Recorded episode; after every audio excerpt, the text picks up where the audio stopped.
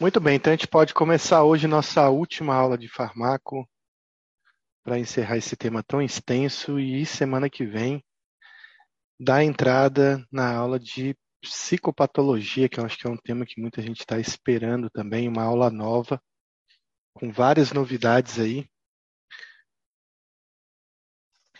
E vamos começar hoje falando de um tema muito difícil para mim, eu acho que muito difícil para a psiquiatria, que são os estabilizadores de humor.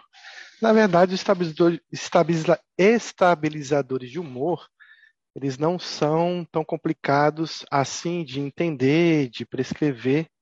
O grande problema é a doença mesmo que eles vão tratar, ou seja, a doença bipolar, que para mim é uma das doenças mais complexas de se tratar na psiquiatria. Então, a gente pode dizer que estabilizar o humor de alguém não é um, uma luta muito fácil. É uma luta muito complicada, é uma prescrição muito complicada que envolve muitas vezes vários remédios, que envolve um paciente que muitas vezes não tem adesão, principalmente quando ele está na fase de eutimia, ele tem uma grande dificuldade de aceitar que tem uma doença que pode voltar a qualquer momento. Então, o uso desse medicamento como profilático é complicado para ele, porque muitas vezes o insight é adquirido apenas com muitas crises da doença, quando o paciente já tem um grande prejuízo aí é, funcional, social, é, ocupacional e financeiro também relacionado aí à questão da doença bipolar. Então a gente começa com uma pergunta aí sobre sobre esse tema, enquanto o pessoal está chegando aqui, que é a seguinte pergunta. Usado como profilático da depressão bipolar, exceto lítio, oxcarbazepina, lamotrigina, lurazidona e quetiapina. Qual desses não evita um episódio da doença bipolar?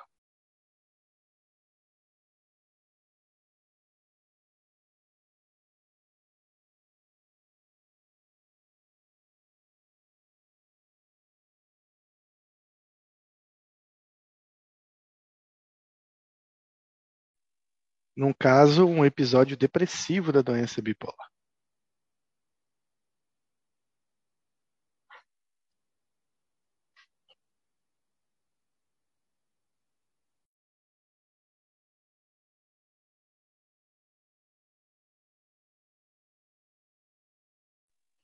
Então aí quem respondeu, respondeu a letra B, oxcarbazepina. Claro que a gente vai ver a resposta no final, Antes a gente vai entender essa questão do humor bipolar, claro que a gente também vai trazer esse tema na aula de doença bipolar, mas só para a gente entender que o humor, né, basicamente, a gente pode dividir de uma forma estruturada, mas didática apenas, porque na prática nem é tão bem assim, já que o paciente pode fazer episódios mistos, por exemplo. A gente teria uma fase de elação, de euforia, que está aqui mais em rosa e aqui mais em cinza, tons de cinza, uma fase depressiva. E o que a gente vai aprender hoje é quais remédios atuam mais na área da ilação, da euforia, e quais remédios atuam mais na área da depressão, do humor depressivo. Então, claro que quando o paciente ele tem uma linha de base, que não é essa linha perfeita que a gente está aqui, ninguém tem essa linha, mas basicamente o nosso humor varia entre uma hipertimia e de repente numa hipotimia, que seriam variações normais de quem não tem o humor bipolar, não tem a doença bipolar. Mas o paciente bipolar ele vai variar de um humor patológico chamado hipomania. Esse quadro não é um quadro tão grave, com grande prejuízo funcional, que muitas vezes pode passar despercebido pelo paciente, pelos seus familiares, pelos seus acompanhantes, seus amigos. Então, ele demanda uma entrevista não só com o paciente, mas com alguns acompanhantes para que a gente identifique então esses quadros.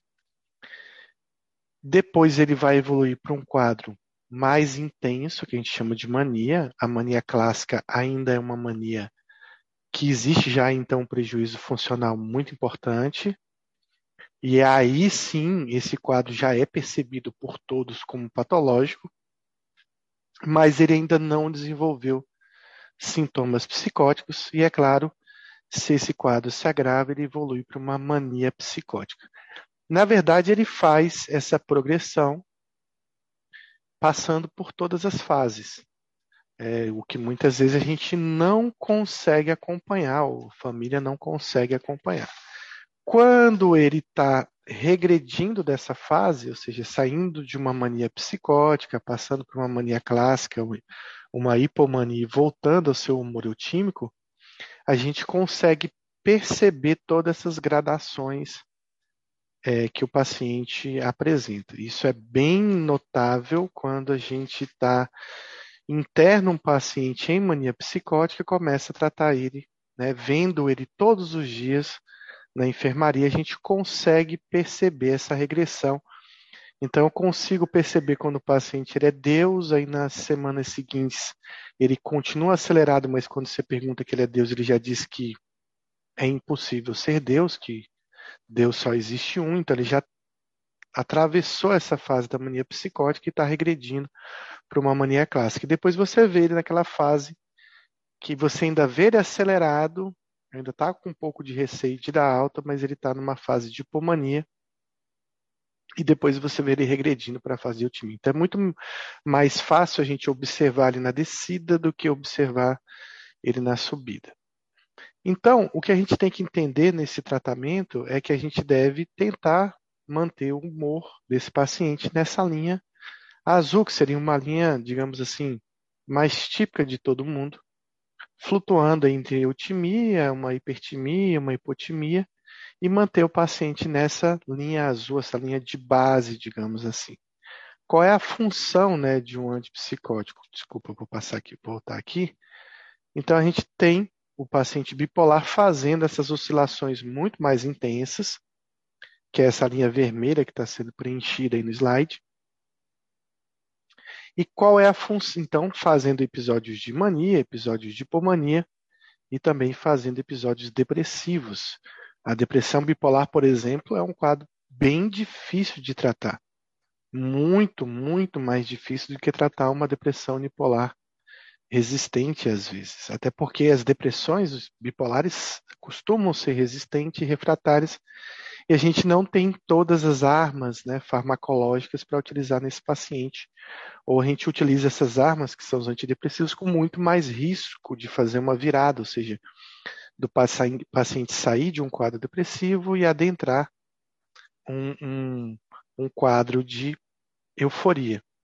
Também existe uma coisa chamada virada depressiva, que é o que aconteceu aqui, né? Um paciente que estava em mania e de repente, em vez de voltar para a linha de base, ele volta para um quadro depressivo. Isso é muito comum depois de um episódio de mania, o paciente apresentar um episódio depressivo. E apesar de não ser muito falado, isso é chamado de virada depressiva. Então, qual é a função de um estabilizador de humor? A primeira delas é evitar que o paciente faça episódios de euforia, tanto de mania quanto de hipomania.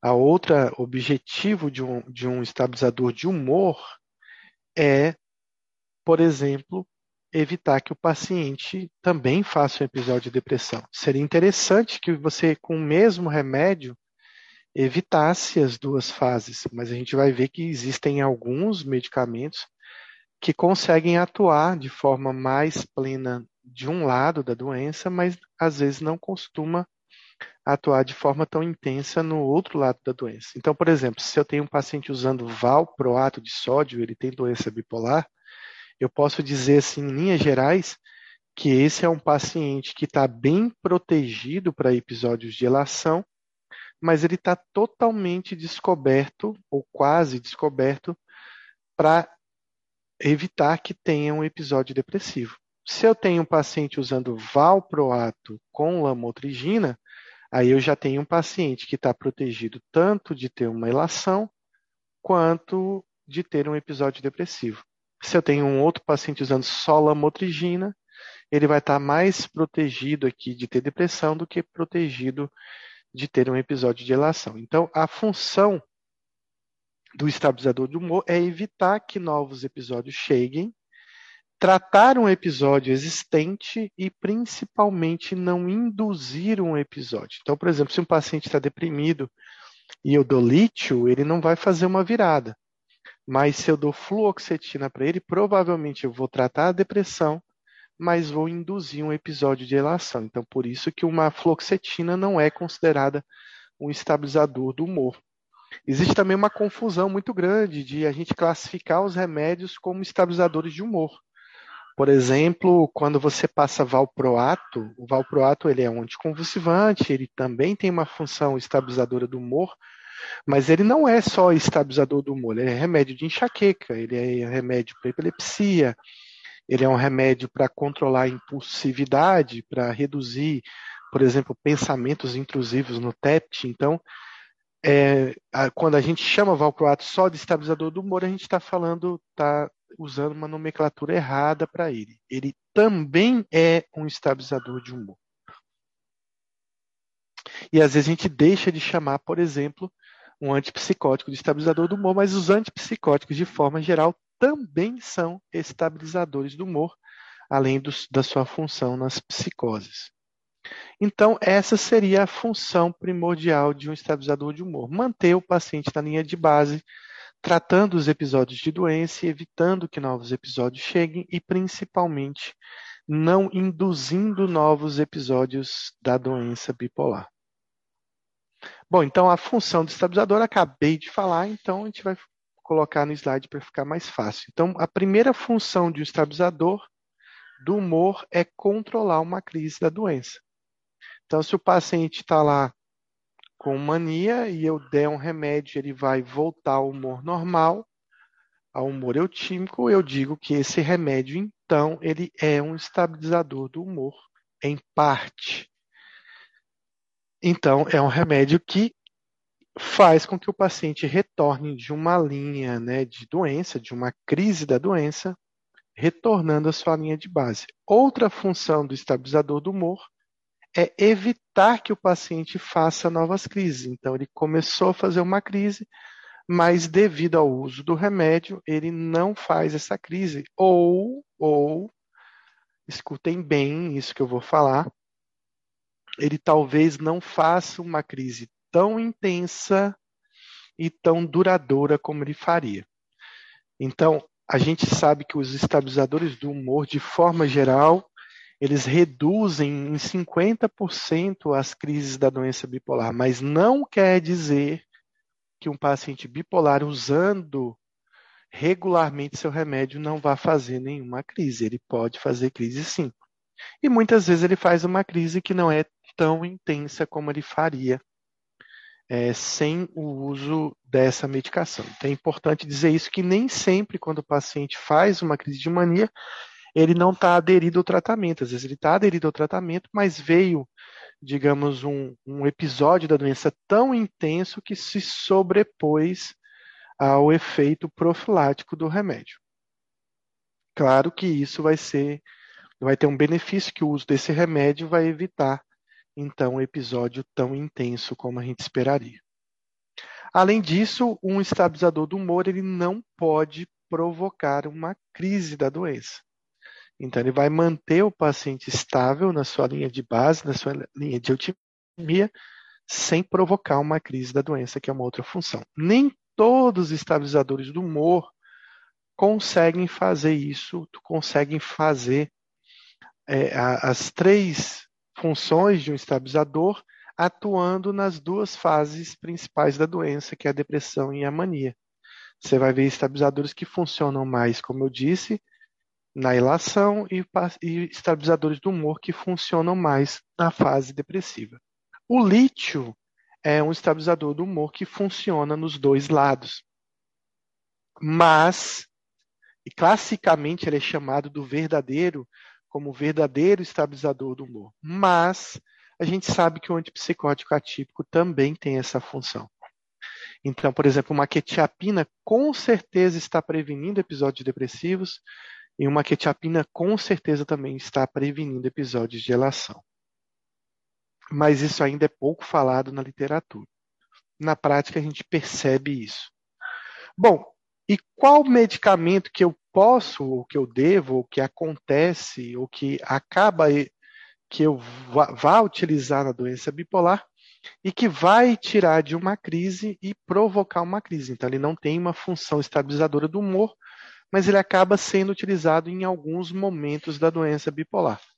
Então, basicamente, são os antidepressivos, que eles acabam, de certa forma, tirando o paciente de um quadro depressivo, mas olha, essa linha está ultrapassando né, a linha de base e eles podem provocar, então, uma virada maníaca. Antidepressivos não são proibidos na doença bipolar, mas eles têm que ser utilizados de forma pontual, a gente vai ver isso no, na aula de doença bipolar. Geralmente, né, você mantém aí durante oito semanas para tirar de uma crise, e aí você deve tentar reduzir o mais breve possível o uso desse antidepressivo. Mas existem casos e casos, existem casos de pacientes que não conseguem ficar sem pelo menos uma dose de antidepressivo, mas a gente vai, isso não é função nossa comentar agora nessa aula. A gente vai ver isso na aula de doença bipolar. Bom, então eu dividi aqui a uma linha de base, digamos que essa é a linha do humor eutímico, e eu preciso entender o que, que vai atuar na ilação e o que, que vai atuar na fase depressiva. Então, esse slide é muito importante para você entender o que, que você vai usar de um lado, o que, que você vai usar do outro, Claro que você vai tentar proteger o paciente dos dois episódios. Temos uma pergunta aqui que eu vou ler. De Denise, quanto tempo leva para fazer uma virada para maníaco antidepressivo? Olha, Denise, isso é, não tem um tempo assim para se falar, mas eu já vi virada de um dia para o outro. Assim, já vi viradas muito rápidas. Né? Então, pacientes muito graves podem, com doses pequenas de antidepressivo, fazer uma virada.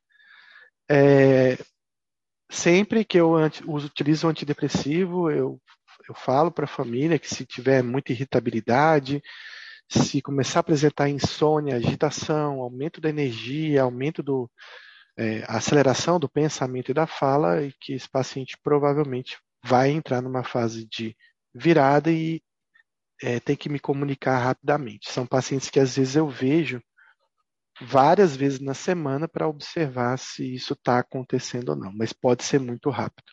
Como pode demorar dias e semanas também. Bom, então o que, que atua na fase de elação? Valproato é um remédio clássico da euforia. Vamos ver o que mais atua na fase da euforia. Carbamazepina é um remédio clássico da euforia. Lítio, lítio a gente vai ver dos dois lados. Lítio também é um remédio clássico de tratamento da fase de euforia.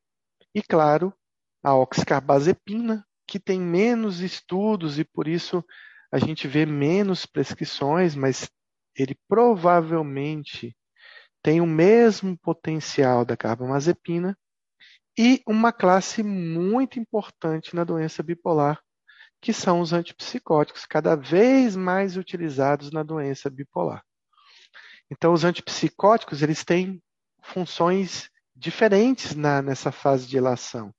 Para mim, tem funções diferentes, porque quando eu pego um paciente em mania psicótica, eu costumo tirar ele da crise com antipsicóticos mais incisivos como olanzapina e, é claro, a, a, a medicação que eu tenho mais predileção para tirar dessa fase, que é a risperidona. Mas, lá na frente, quando esse paciente está estável, eu sei que a longo prazo vai ter um custo metabólico muito alto para esse paciente se manter utilizando a olanzapina e a risperidona. Então, eu prefiro, nessa fase de manutenção, utilizando um agente muito mais profilático do que de tratamento de crise, utilizar outros antipsicóticos de manutenção. Então, quando eu vou utilizar antipsicótico para manutenção, eu prefiro a quetiapina, aziprazidona, lurazidona, aripiprazol, mas eu posso citar todos os antipsicóticos aqui, como a senapina, como o brexpiprazol, ou seja, todos teriam essa função de também fazer a profilaxia de novos episódios de euforia. Bom, quando eu olho para o lado de baixo, aí eu tenho classicamente o lítio como remédio que atua na fase depressiva, eu tenho a lamotrigina, que é um bom profilático de depressão. E, de novo, eu tenho os antipsicóticos também atuando dos dois lados. Então, vejam aqui né, que tanto o lítio quanto os antipsicóticos, eles atuam dos dois lados. E a lamotrigina, depois eu vou comentar um pouquinho, ela também parece potencializar um pouco alguns outros estabilizadores. Então, ela teria um efeito também benéfico no episódio de relação, mas ela sozinha não garante que novos episódios de relação vão surgir. Então, os antipsicóticos, né, que têm mais evidência, que são mais estudados para a fase depressiva, nós temos aí a quetiapina, o remédio mais estudado, nós temos a lurazidona, que é um remédio mais novo, tem menos estudos, mas que na minha prática tem sido bastante utilizados nessa fase depressiva, e a olanzapina também com bastante estudos, mas a gente sabe que a olanzapina também tem um perfil de efeitos colaterais metabólicos mais pesado.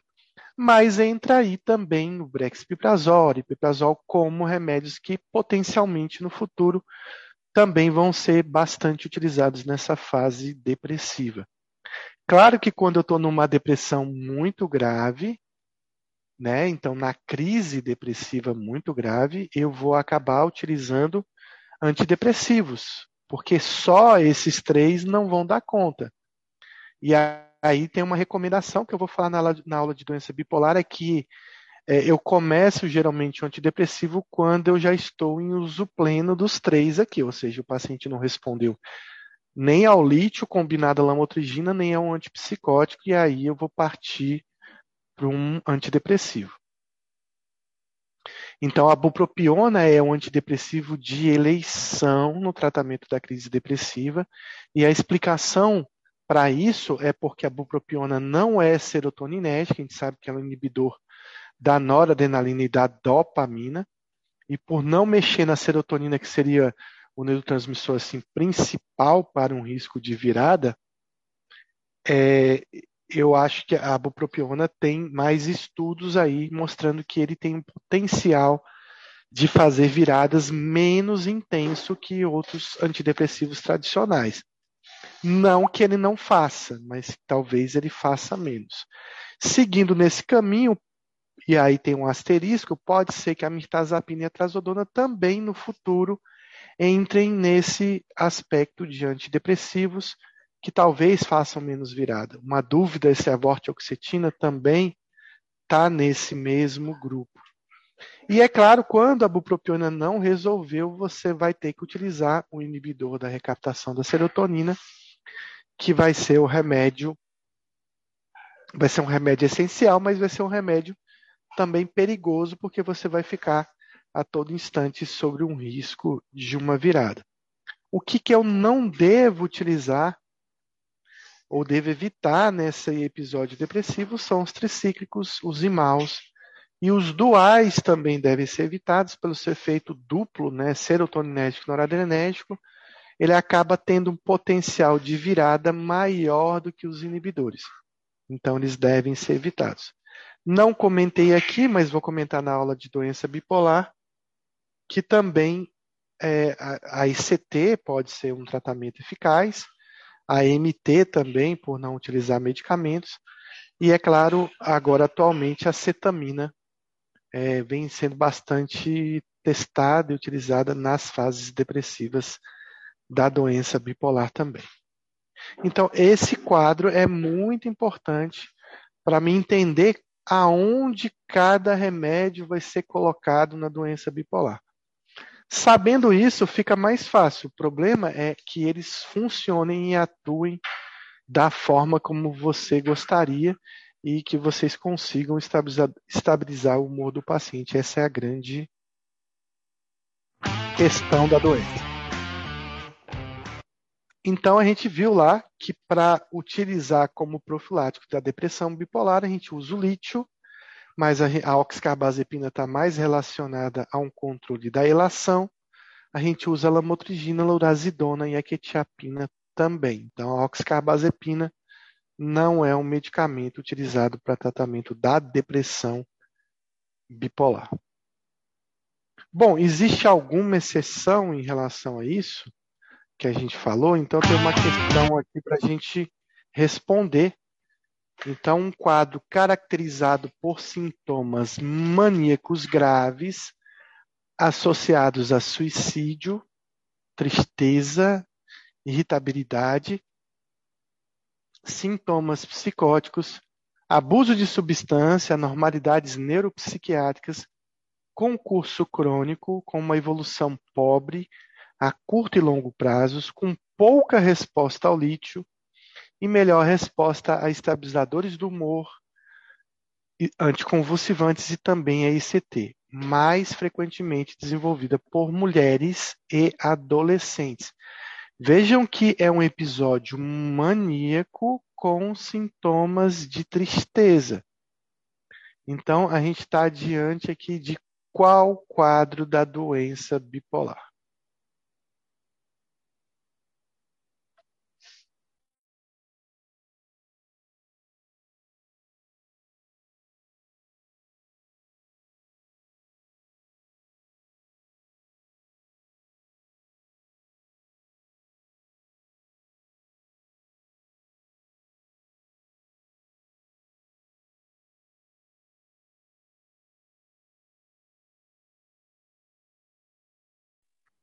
Talita pergunta se tem sentido usar o valproato para o tratamento da, da fase de elação e a quetiapina para prevenir as duas fases. Sim, muitas vezes você vai ter um paciente que usa várias combinações de estabilizadores de humor. Você pode combinar valproato com antipsicótico, você pode combinar valproato com lítio, com lamotrigina.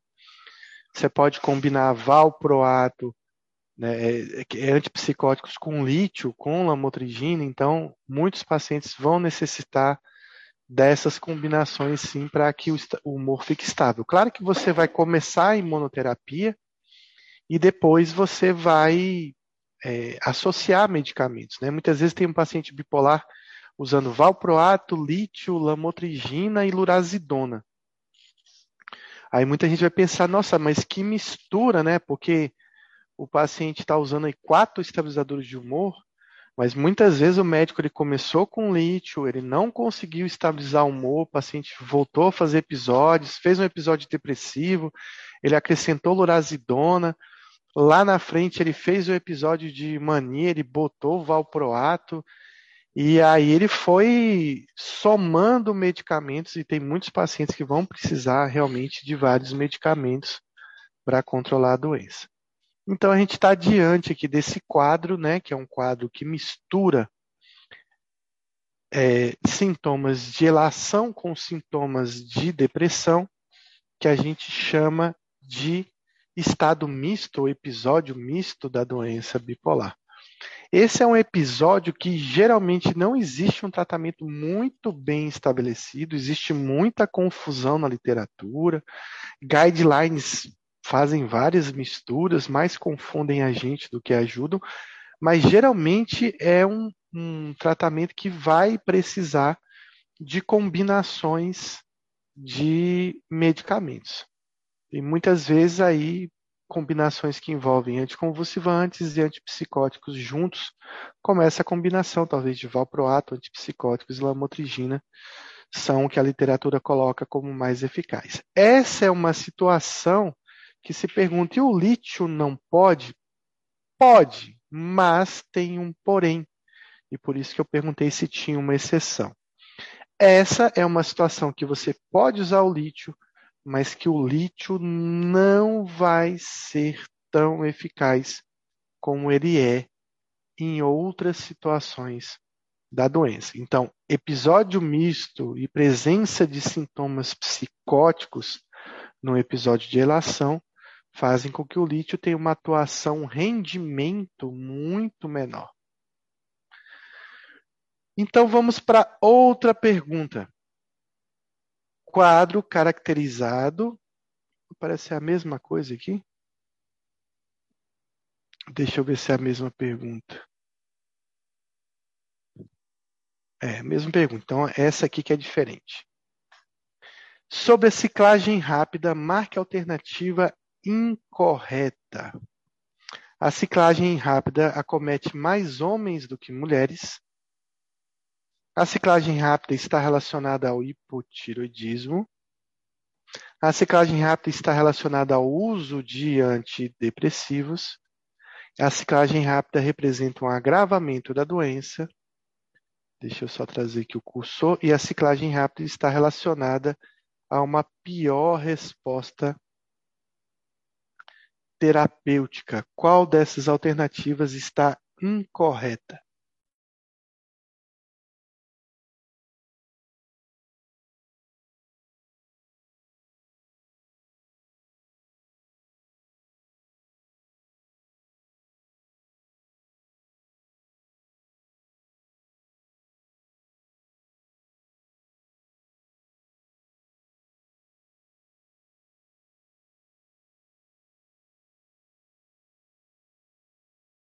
Bom, então, tanto os estados mistos ou episódios mistos né, da doença bipolar, como a ciclagem rápida, são mais comuns nas mulheres. Então, portanto, a resposta seria a letra A. Lembrar que nos transtornos de humor né, e nos transtornos de ansiedade, sempre a mulher leva a pior. Claro que tem outros transtornos, né, transtornos alimentares, por exemplo, que também a mulher tem maior incidência, maior gravidade, mas no humor sempre a gente vai pensar que se for falar de incidência, prevalência, sempre a mulher vai ser mais acometida.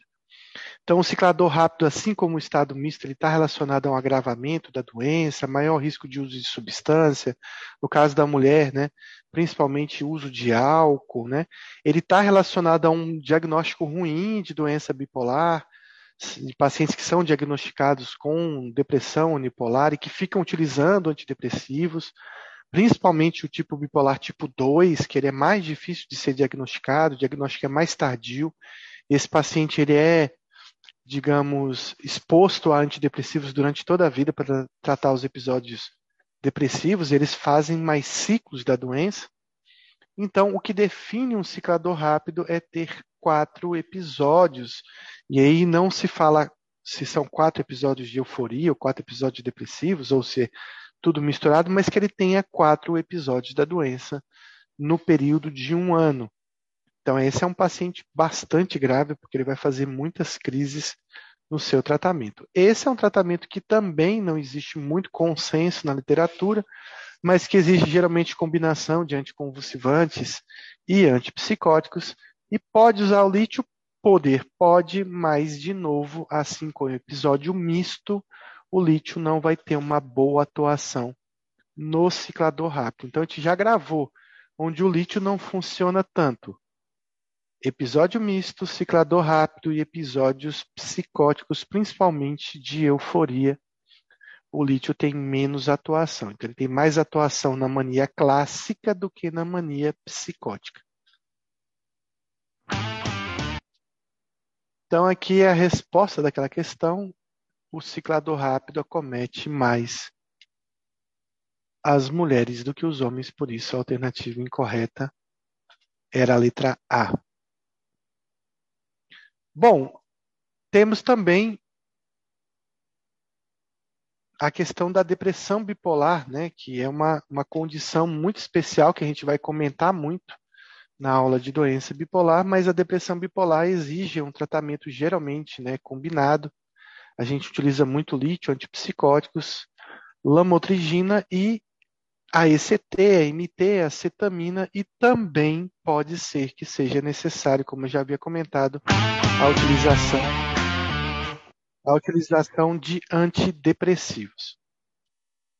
Então, a depressão psicótica é um tratamento à parte que a gente vai estudar mais quando a gente estiver no tema da doença, que seria um dos próximos temas que a gente vai tratar, que é o, que é o módulo de doença bipolar, o transtorno de humor. Então, uma questão para a gente adentrar esse medicamento chamado valproato. Em relação ao valproato, marque alternativa incorreta. Existem várias hipóteses sobre seu mecanismo de ação, como aumento da síntese e redução da degradação do GABA, resultando em um aumento da resposta GABAérgica. O ácido valproico tem menos efeitos colaterais gastrointestinais, ele está falando do ácido valproico porque existem três formulações de valproato, né? o ácido valproico, o de valproato de sódio e o valproato de sódio. A letra C reduz sintomas positivos e acelera a resposta aos antipsicóticos, aí no caso da esquizofrenia. É um modulador dos canais de sódio sensíveis à voltagem e ele também é profilático da enxaqueca. Qual dessas alternativas está incorreta?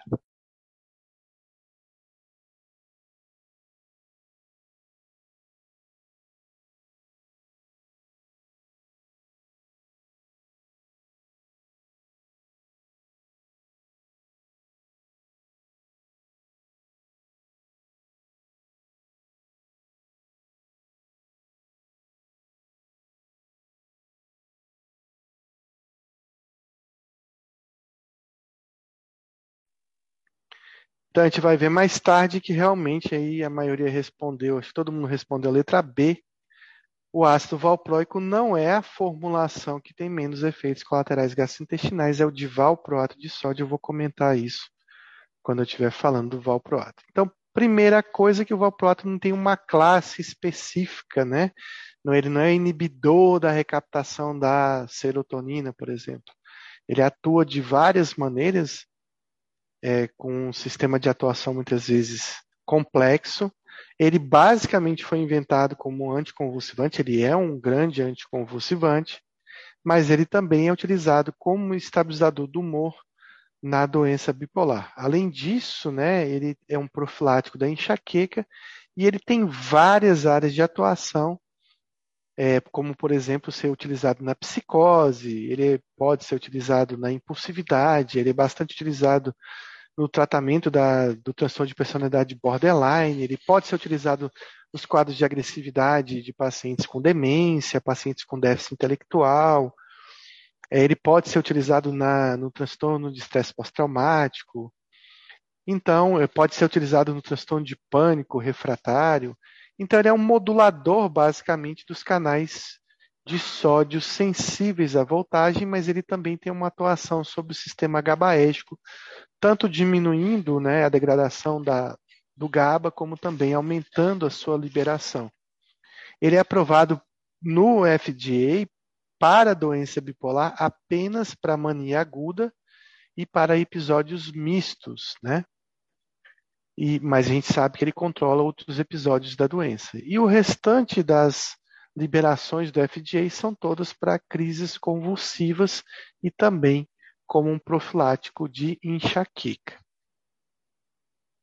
Então, outras atuações né, que eu vou ter do valproato é que ele é um tratamento de manutenção do, do, da doença bipolar, ele também é um tratamento de crise da doença bipolar, apesar de que eu, na minha prática, não gosto de tratar a crise da doença bipolar, com valproato, e a explicação disso é, é bem simples de entender. Eu preciso começar esse medicamento com doses menores e aumentando.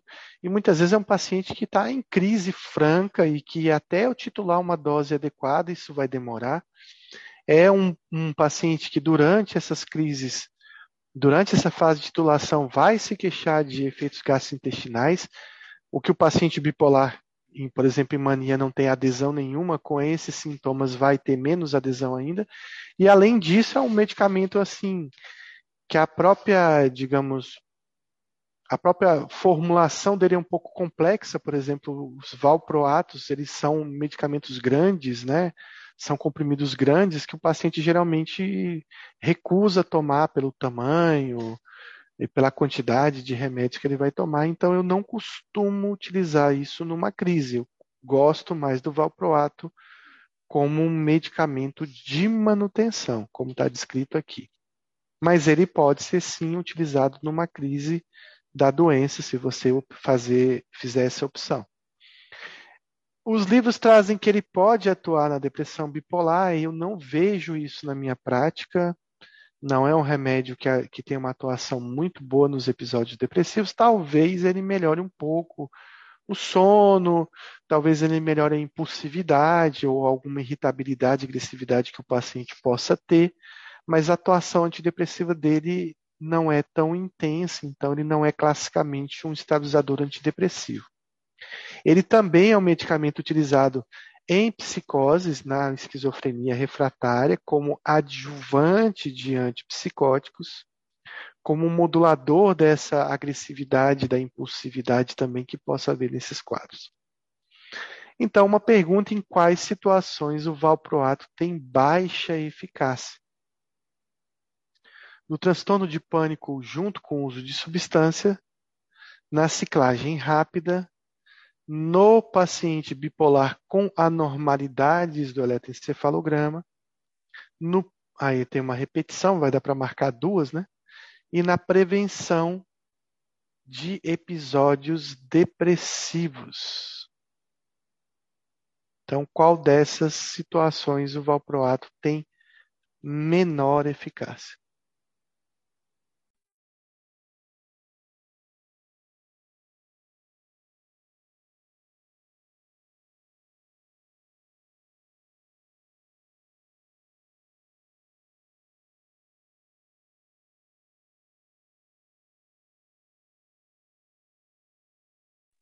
Então, classicamente, o valproato não é um bom remédio para episódios depressivos. Vejam que coisas que a gente não sabia muito, né? Mas ele está, por exemplo, com uma indicação que o Stoll traz, dele poder ser utilizado no transtorno de pânico naquele paciente que faz abuso de substâncias, por exemplo, ele teria uma eficácia razoável nessa situação. Então vamos falar do ácido valproico. O mais importante da gente entender sobre esse medicamento é que tudo vai virar ácido valproico. Então, o que vai realmente atuar no corpo humano é essa substância, que ele já pode vir, inclusive, nessa formulação. Quando você prescreve um Depaquene lá, vai estar ácido valproico. Mas existem, existe o valproato de sódio e o divalproato de sódio. Então, o valproato de sódio ele é muito parecido, é mais parecido com o ácido valproico, e durante aí o metabolismo dele, aí, gastrointestinal, ele vai se transformar e ser absorvido em ácido valproico. O divalproato de sódio, ele basicamente é uma mistura dos dois, né? Porque uma tem um, esse não tem o ânion, sódio, e esses dois precisam do sódio e ele vai ter, vai ser lentamente metabolizado no sistema gastrointestinal até se tornar ácido valproico. Então, a gente pode dizer que ele vai ter uma absorção mais lenta, digamos assim, e isso vai gerar, vai ser bom, porque vai gerar menos efeitos gastrointestinais. Então, ele vai ter maior tolerância. Então, se você tem um paciente que você procura tolerância, adesão, você vai prescrever de valproato de sódio e não o ácido valproico, não o valproato de sódio. Uma diferença nessas prescrições é que geralmente o divalproato é bem mais caro do que o ácido valproico, que muitas vezes está na rede, e do que o valproato de sódio. Mas a diferença básica entre os três não é no seu efeito terapêutico, é na sua tolerância, sendo o divalproato um remédio mais tolerado pelo paciente. Bom, outras indicações de, dessas três formulações é que ele pode ser utilizado em bipolares mistos, né, com irritabilidade, tendo uma eficácia superior ao lítio. Ele também é utilizado na doença bipolar mesmo que não haja sintomas psicóticos.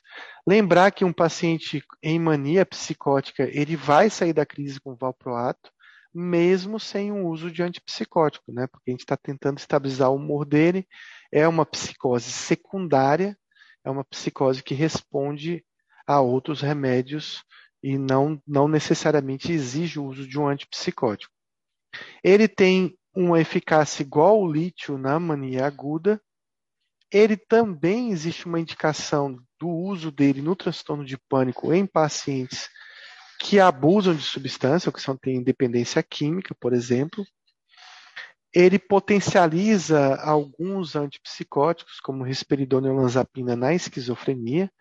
Uh, existe uma dúvida, uma dúvida minha, que talvez ele mexa na questão da interação farmacológica aumentando os níveis de, de esse antipsicótico ou se ele realmente atua na doença. É uma dúvida, mas ele pode ser benéfico na esquizofrenia, principalmente refratária. Claro que um paciente bipolar que tem alguma normalidade do ECG ele vai ser favorável, porque ele é um anticonvulsivante.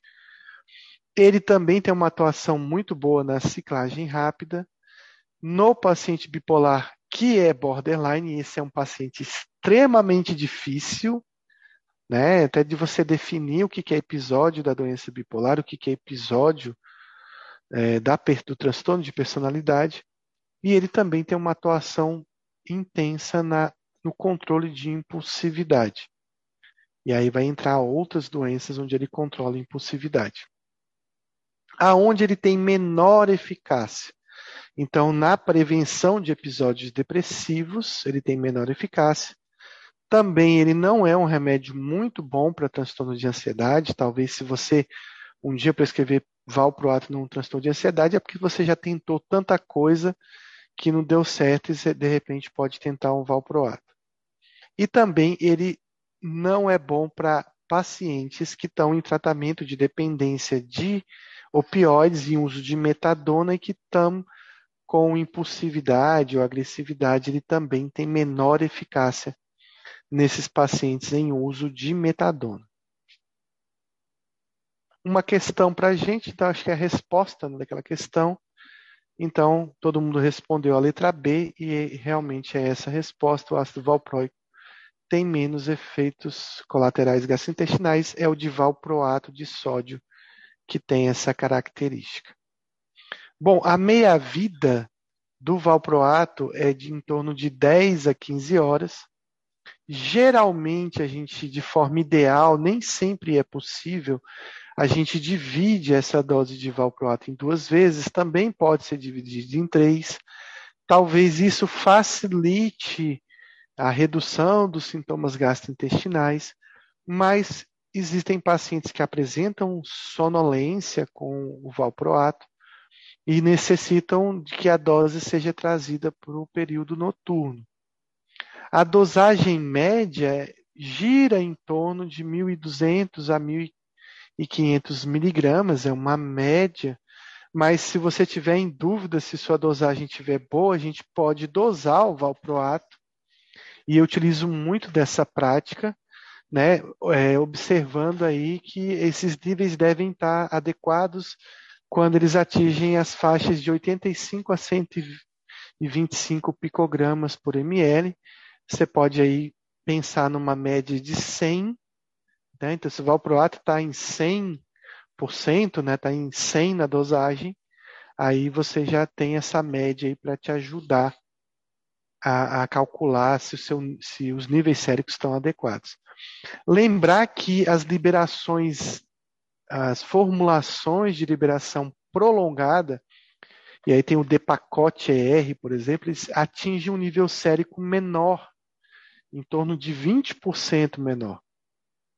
E a gente deve ajustar as doses desse paciente em uso de liberação prolongada com uma dose 20% maior do que a dose que a gente utiliza, por exemplo, com ácido valproico.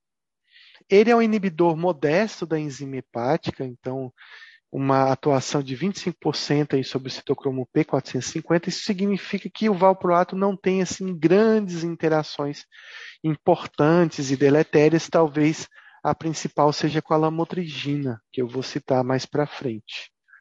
O tempo de ação demora dias né, na mania, então, principalmente porque você vai ter que titular essa dose, começar com doses menores e aumentando ao longo do tempo.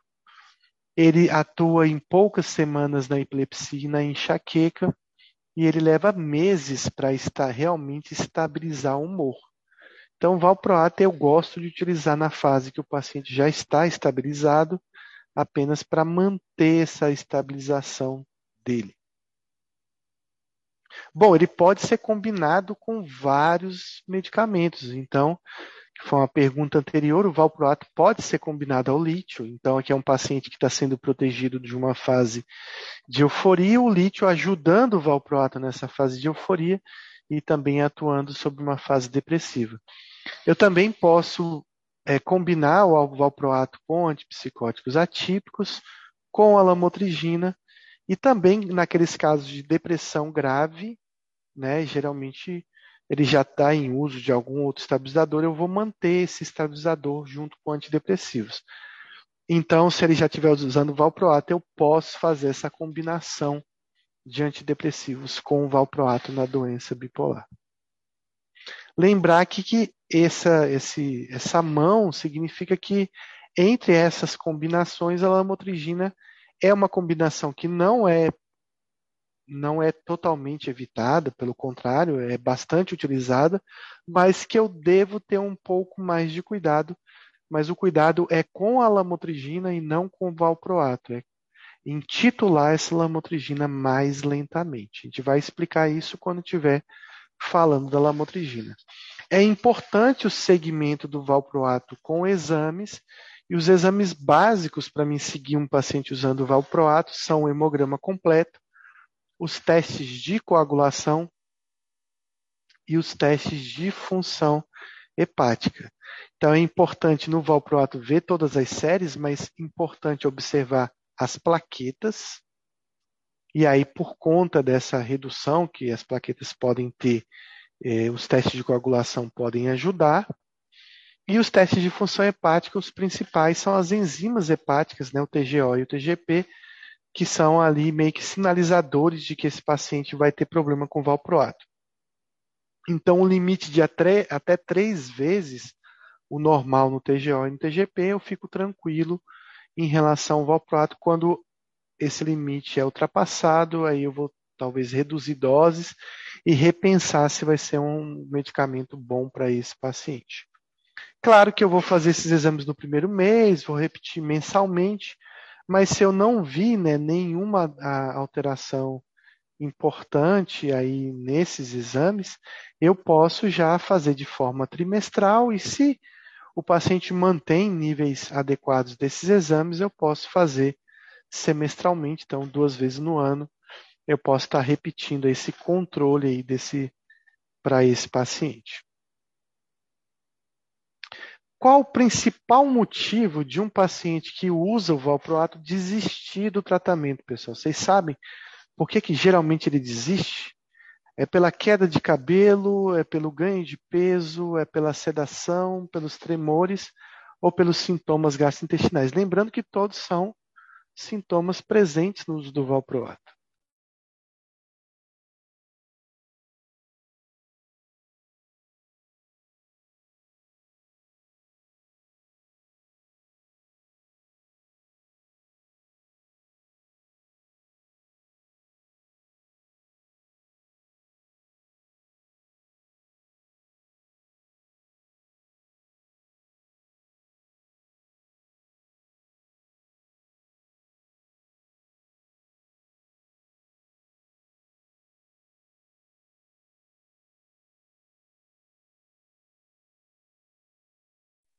Então, a primeira barreira a ser vencida num paciente que utiliza valproato realmente são os sintomas gastrointestinais. É o que vai aparecer primeiro é isso, sintoma gastrointestinal, sedação e tremor. É o que vai aparecer no primeiro momento. A sedação você consegue levar, porque não, geralmente o valproato não dá uma sedação muito grande. O tremor é passageiro, geralmente com o tempo ele melhora bastante. Há pacientes que podem melhorar com o uso do propanolol, com a gabapentina, por exemplo. Os sintomas gastrointestinais dependem muito da titulação. Então, se você utilizar doses bem altas, ele vai fazer sintomas gastrointestinais mais intensos. Se você entrar com remédio com doses menores, isso vai ser mais tolerado. Mas a principal motivo, e ele também dá queda de cabelo. Então, vai uma dica para vocês aí, todo paciente que você prescrever valproato, principalmente mulheres, esperem queda de cabelo a longo prazo, às vezes uma queda intensa do cabelo, que as mulheres vão reclamar bastante. Então, uma dica para isso é que o valproato ele acaba depletando o selênio e zinco, que são importantes aí para a manutenção do cabelo, da saúde do cabelo. Então é bom você já entrar com uma reposição de selênio e zinco, pode ser uma vitamina, mas se você, se o paciente não quiser tomar mais um remédio, uma dica é castanha do Pará, que é uma das substâncias, uma dos alimentos que mais tem selênio e também tem bastante quantidade de zinco. Então, talvez uma, duas castanhas do Pará por dia podem é, cobrir aí as necessidades do paciente. Mas o que faz o paciente realmente desistir do valproato, incrível que pareça, é o ganho de peso. Isso é o que a literatura diz, apesar de que, comparado a outros remédios, como o lítio, como os antipsicóticos, o valproato nem dá tanto ganho de peso assim. Mas ele ainda é a queixa principal dos pacientes. 50% ganham algum peso aí com o uso do valproato e é o principal motivo de desistência desses pacientes é o ganho de peso. Claro que um paciente que está ganhando peso, eu também vou acrescentar nos meus exames lá e ter mais cuidado com dislipidemia e também com o surgimento de diabetes para esses pacientes. Então vamos falar um pouquinho sobre os efeitos colaterais do valproato. Então a gente tem aí a dor abdominal, que geralmente é do início do tratamento. Diarreia também pode acontecer e a dispepsia, que talvez seja o sintoma mais frequente dispepsia e dor abdominal. Ele também vai se queixar de náuseas e redução do apetite no início do tratamento, depois ele vai começar a ter um aumento do apetite, que vai gerar a longo prazo aí um ganho de peso com o uso do valproato.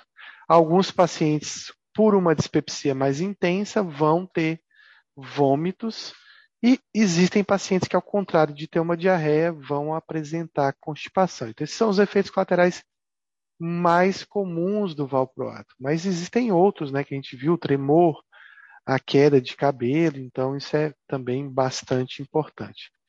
A sedação no início também é uma coisa que melhora com o tempo, pode fazer com que você não divida mais as doses e utilize uma dose única, né, maior do valproato à noite, talvez aí um, uma formulação de liberação prolongada pode te ajudar nesses casos. O tremor, ele é dose dependente, ele também depende, ele melhora muito com o tempo, mas caso é, não, não esteja remitindo, você pode tentar uma redução das doses, esperar e talvez usar um beta-bloqueador e a gabapentina, que podem ser úteis no tratamento desse tipo de tremor.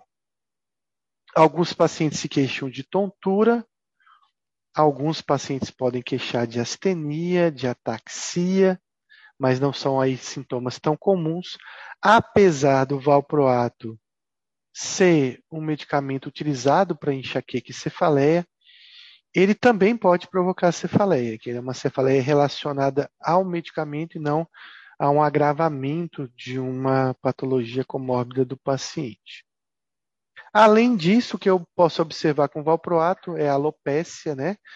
É a questão da perda de, de, cabelos, e aí a gente vai repor selênio e zinco, lembrando aí das reposições por vitaminas, ou a reposição aí pela castanha do Pará.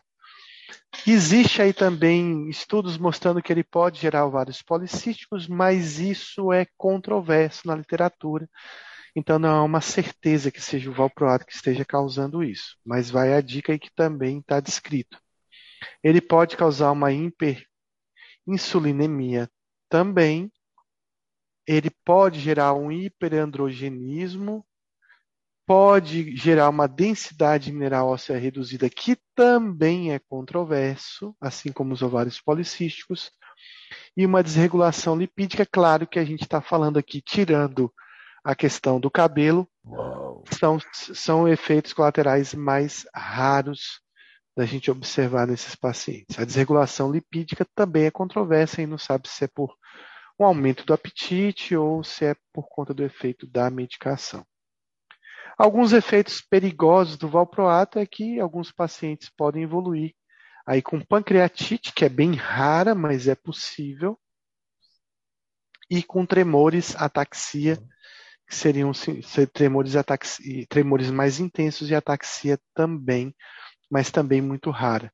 Uma dica é que assim, o valproato é utilizado em crianças com muita frequência, apesar de que ele está indicado na doença bipolar acima dos 10 anos, mas ele acaba sendo muito utilizado pela neurologia pediátrica, mas abaixo dos dois anos o valproato está plenamente contraindicado por um risco de hepatite fulminante. Então, não utilizar valproato de forma nenhuma aí abaixo dos dois anos de idade.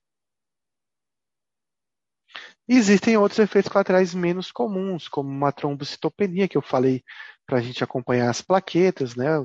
a questão dos testes de coagulação, uma disfunção na, na, das plaquetas, mesmo, mesmo sem redução do número de plaquetas, então isso pode gerar distúrbios de coagulação, mas são, como eu disse, menos comuns. Pode gerar edema, raramente uma granulocitose, então o hemograma é bem-vindo, Casos de encefalopatia, coma e fraqueza muscular e insuficiência respiratória também foram descritos.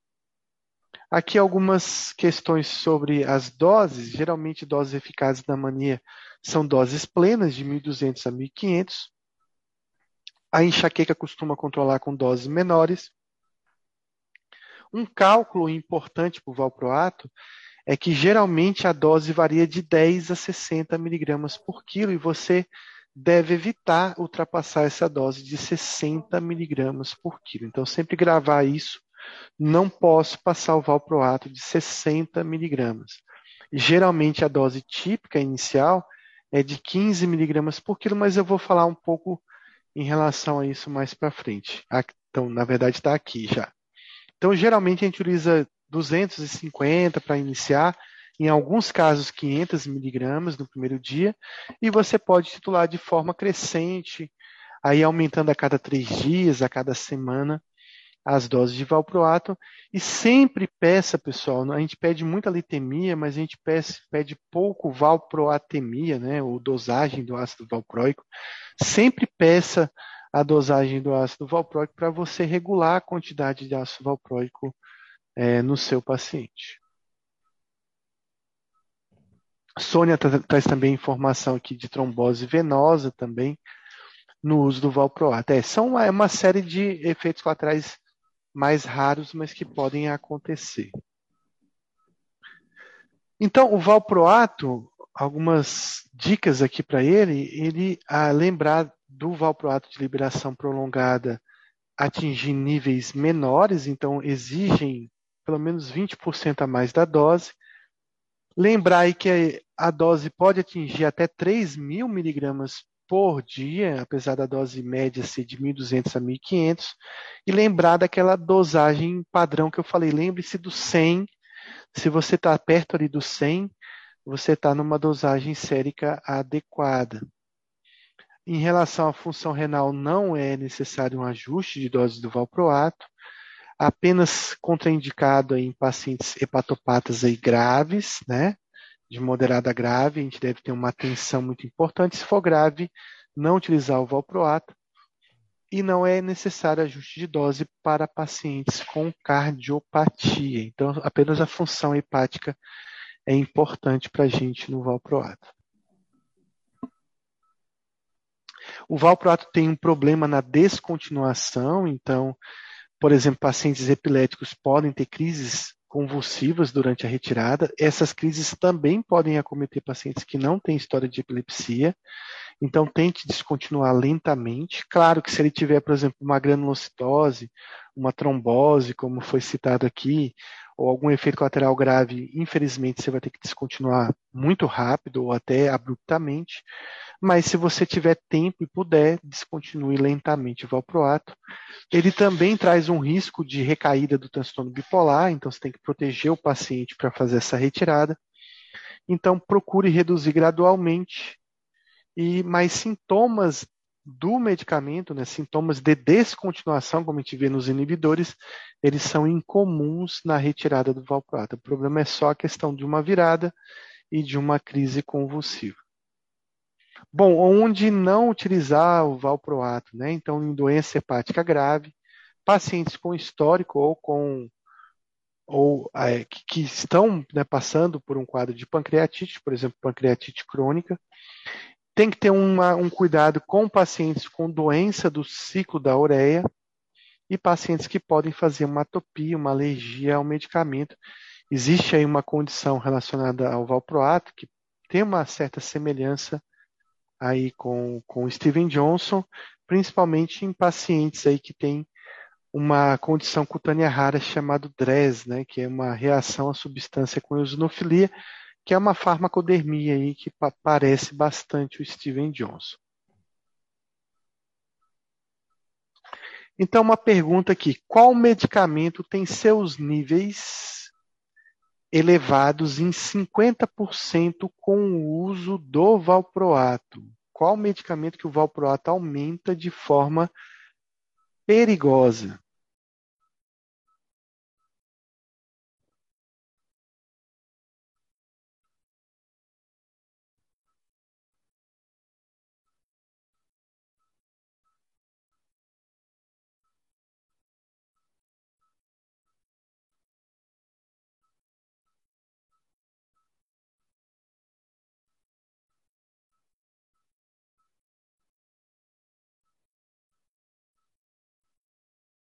Então, quando pensar em valproato, cuidado com a lamotrigina. Se você tiver um paciente usando valproato, vai introduzir lamotrigina, tenha mais atenção no escalonamento da lamotrigina. Não é que você não vai poder utilizar, mas aquilo que estava previsto de aumentar a lamotrigina, você vai ter que fazer mais lentamente. Talvez você atinja doses menores de lamotrigina para ter o efeito que você espera. Então, o que, que o valproato aumenta? Principalmente a lamotrigina, aumentando seus níveis em 50%. Isso é importante, é um aumento considerável do nível da lamotrigina. Ele também pode aumentar uma série de substâncias que, é claro, você não vai conseguir decorar fenobarbital com feobamato, fluoxetina, topiramato, eritromicina e ibuprofeno, quando eu apagar esses, virar esse slide aqui, você já não vai lembrar mais de nada disso. Então, na dúvida, se você vai fazer alguma combinação, se o paciente já utiliza algum remédio, é bom consultar naqueles programas né, de consulta de interação farmacológica se o valproato vai aumentar os níveis dessa substância. O que aumenta os níveis do valproato? Então, o que faz o nível do valproato aumentar é a aspirina etoxocimida e fenobarbital e fenitoína aumentam os níveis de valproato, assim como também uma série de outros remédios, como fluvoxamina, fluoxetina, topiramato e o ibuprofeno, eritromicina também. Então, não dá para a gente achar que a gente vai conseguir decorar todas essas interações, a gente vai decorar as principais. Na dúvida, consulte a interação por interação. O que geralmente não altera com valproato, apesar de que você vai ler em manuais de lítio, que o valproato aumenta o lítio, tal, de forma geral, na prática, a gente não vê esse aumento tão grande, a gente até releva essa combinação. Então, de forma geral, o lítio não sofre tanta alteração pelo valproato. Ele também não costuma alterar nem ser alterado por antipsicóticos, ele também não costuma se alterar com a ingestão de alimentos, nenhum alimento específico. Uma coisa importante é que o idoso ele vai ter mais sedação com valproato. Ele não é um medicamento contraindicado no idoso de forma nenhuma, mas a gente tem que ter essa lembrança da sedação ser um pouco maior. E ela é associada há outras condições também no idoso, principalmente um cuidado maior com a trombocitopenia ou com aquela disfunção de plaquetas que é 30% maior no idoso. Então, no idoso, aqueles testes né, de coagulação, o hemograma, a contagem de plaquetas é mais importante para a gente do que no paciente jovem, mas não que não seja importante no jovem também. Na criança, então, ele está indicado na doença bipolar em crianças, em, no caso, acima de 10 anos de idade, mas, claro, isso pelo FDA, é claro que a gente utiliza muito antes dessa idade, porque ele já é utilizado na epilepsia para crianças menores, mas situações de desidratação, de ingesta nutricional reduzida de perda de peso vão levar a complicações maiores do valproato nas crianças. Então a gente tem que estar atento para ser uma criança rígida aí, que não tem esses problemas para a gente utilizar. E um alerta também é na criança menor de dois anos, aonde a gente pode ter casos de hepatite fulminante. Então, jamais utilizar em crianças muito pequenas. Bom, o valproato, ele não é indicado na gestação por malformações aí do tubo neural e na, isso no primeiro trimestre, o que pode ser, de certa forma, diminuído aí com a ingestão de ácido fólico, mas ele também está relacionado durante toda a gravidez a um atraso cognitivo. Então, isso é descrito e não é só no primeiro trimestre. Então, cuidado aí com o valproato na gravidez, vai utilizar só em pacientes muito graves que você não vai ter opção. Então, ele não é aprovado na gestação. Na amamentação é uma lenda, porque é, eu já vi, por exemplo, eu estava assistindo uma aula ontem, por exemplo, em que dizia que o valproato era totalmente contraindicado no aleitamento, mas se for indicado observar a sedação e a irritabilidade, porém lá no STOL ele diz que é aprovado para o aleitamento materno. Eu trouxe até aqui um print do STOL aqui para a gente não ter dúvida. Ó. Em geral, é considerado seguro amamentar durante o uso de valproato. Na aula que eu assisti ontem, que é uma aula do Masterclass, ele acaba contraindicando o uso do valproato. Mas o FDA, a Sociedade Americana de Pediatria, diz que utilizar valproato no aleitamento é seguro. Tá? De preferência aí, você vai geralmente num paciente aí bipolar, na dúvida, você vai suspender o aleitamento e vai medicar o paciente, que acho que é mais tranquilo para você do que de repente você ficar pensando aí nessa questão de utilizar medicamento no aleitamento. Então, uma questão aqui importante aqui para a gente, paciente deprimido com ideação suicida e sem uso de nenhum medicamento. Qual desses pode diminuir imediatamente o risco de suicídio desse paciente? Lítio, fluoxetina, risperidona lamotrigina ou nenhum dos anteriores.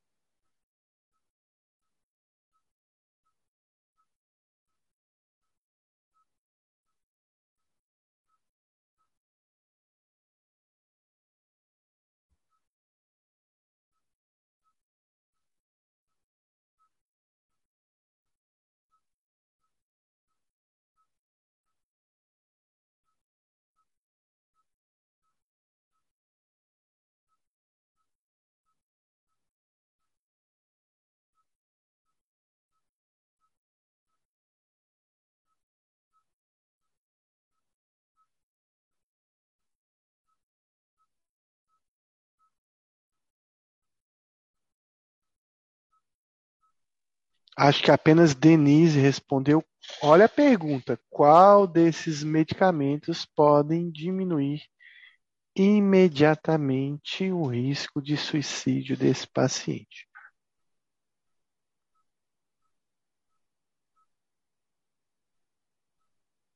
Então, a resposta viria depois, mas eu vou falar agora e a resposta é nenhum dos anteriores. Classicamente, a gente entende que lítio previne suicídio. Isso é verdadeiro, ele pode prevenir em oito vezes a taxa de suicídio em pacientes bipolares. Talvez até mais, em depressões unipolares. Mas isso não é um efeito imediato do lítio.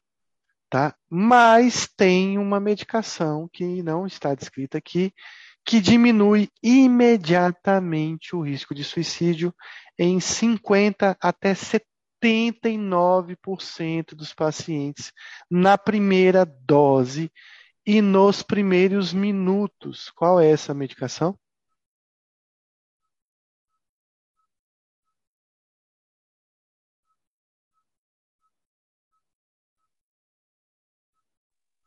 Exatamente. Não existe nada tão fulminante para tirar uma ideação suicida do que cetamina. Cetamina é a medicação do momento. Com apenas uma dose, redução de 79% dos sintomas, resposta em 79% dos pacientes, remissão em 29% dos pacientes na primeira dose de cetamina. E a resposta ao suicídio muito eficaz. Então, mais eficiente que esse CT. Mais rápida que esse CT. Inclusive, eu estava também assistindo uma aula de cetamina e cetamina ontem, em que eles falaram que existem alguns protocolos que estão sendo feitos agora, em que você dá uma dose de cetamina e depois uma dose única de cetamina para tirar o paciente imediatamente do risco de suicídio, e depois você começa as sessões de CT. Não vale a pena combinar os dois a, a longo prazo, porque a, a cetamina ela prolonga os episódios epiléticos da ECT, mas talvez uma dose inicial de cetamina para depois começar a ECT talvez seja uma opção muito boa para esses pacientes com ideação suicida. Pois é, eu queria que vocês tivessem mais acesso à cetamina. É, a gente poderia até marcar, né, de repente lá na frente, uma aula separada só sobre cetamina.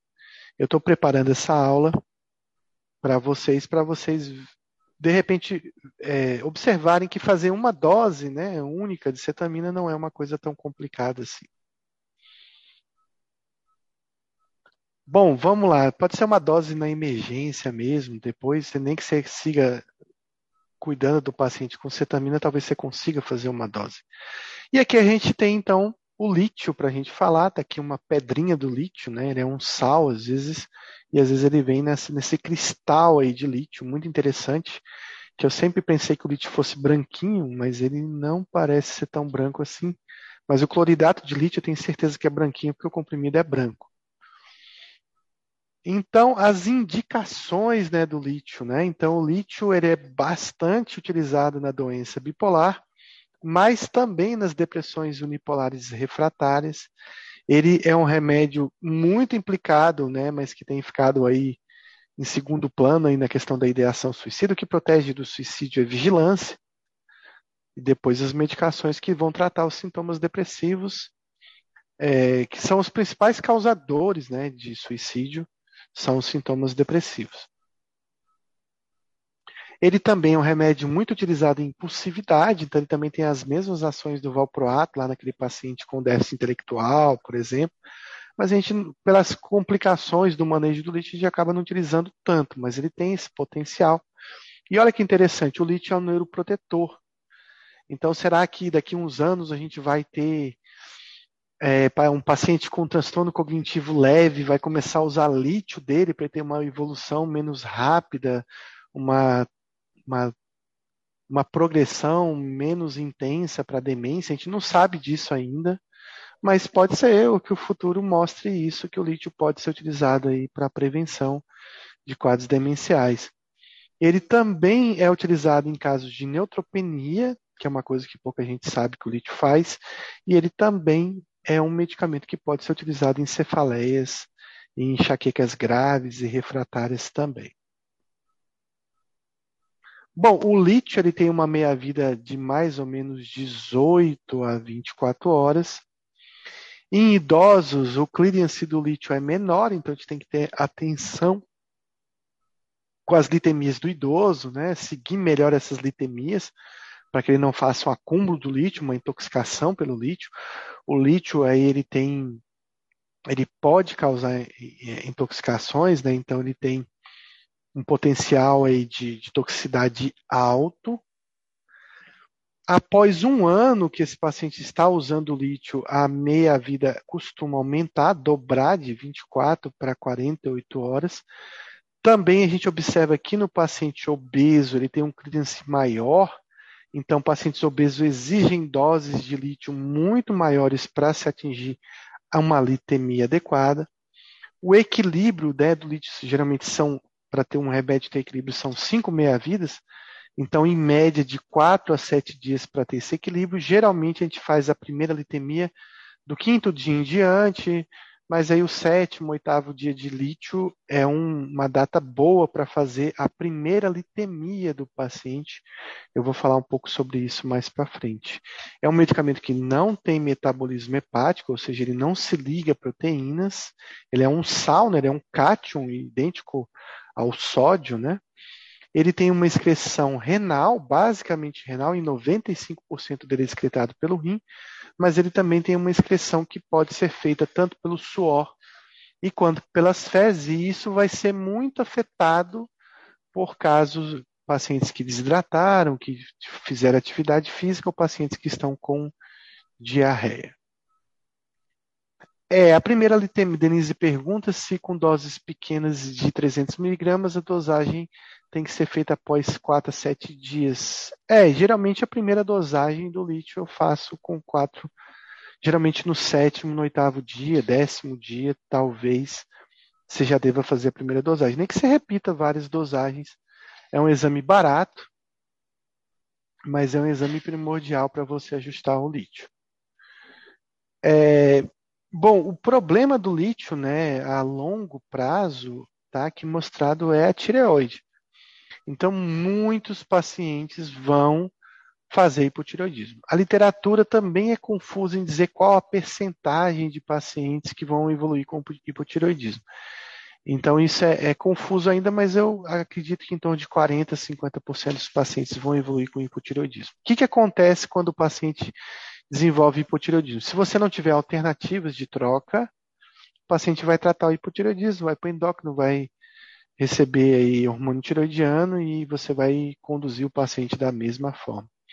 E de forma mais rara, o paciente também pode desenvolver a longo prazo problemas aí renais, principalmente em relação às taxas de filtração glomerular. Mas a tireoide é o principal problema a longo prazo. Você pode fazer um aumento, Denise pergunta se pode aumentar e fazer a litemia. Sim, você pode é, aumentar o lítio para fazer uma litemia com 300, depois aumentar para 600, não tem problema nenhum de, ser, de você fazer isso e depois dosar. Então, isso faz com que a longo prazo você tenha que estar tá sempre testando a função tiroidiana do paciente e é obrigatório sempre estar tá testando a função renal do paciente que utiliza lítio. Bom, a dosagem ideal do lítio, ele varia entre 0,6 a 1,2, é as dosagens mais eficazes do lítio.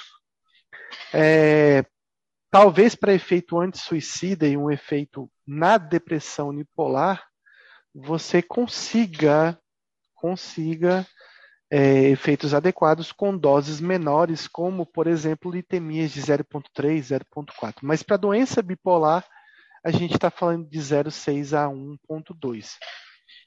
Bom, o lítio, ele. Então, aqui, ó, talvez em depressão, função é, neuroprotetora, ele possa funcionar em doses menores, né? Mas para doença bipolar, essa é a dosagem adequada. O lítio ele tem uma variação aí pequena, porque taxas acima de 1,5 miliequivalente ele começa a ser tóxico. Claro que a gente não vai atingir esse 1.5, ficar beirando ele, a gente prefere colocar uma taxa um pouco menor de 1.2, porque daí você tem uma fração meio que de controle ali para não atingir uma taxa, uma taxa tóxica do lítio, uma, do, uma dose tóxica do lítio.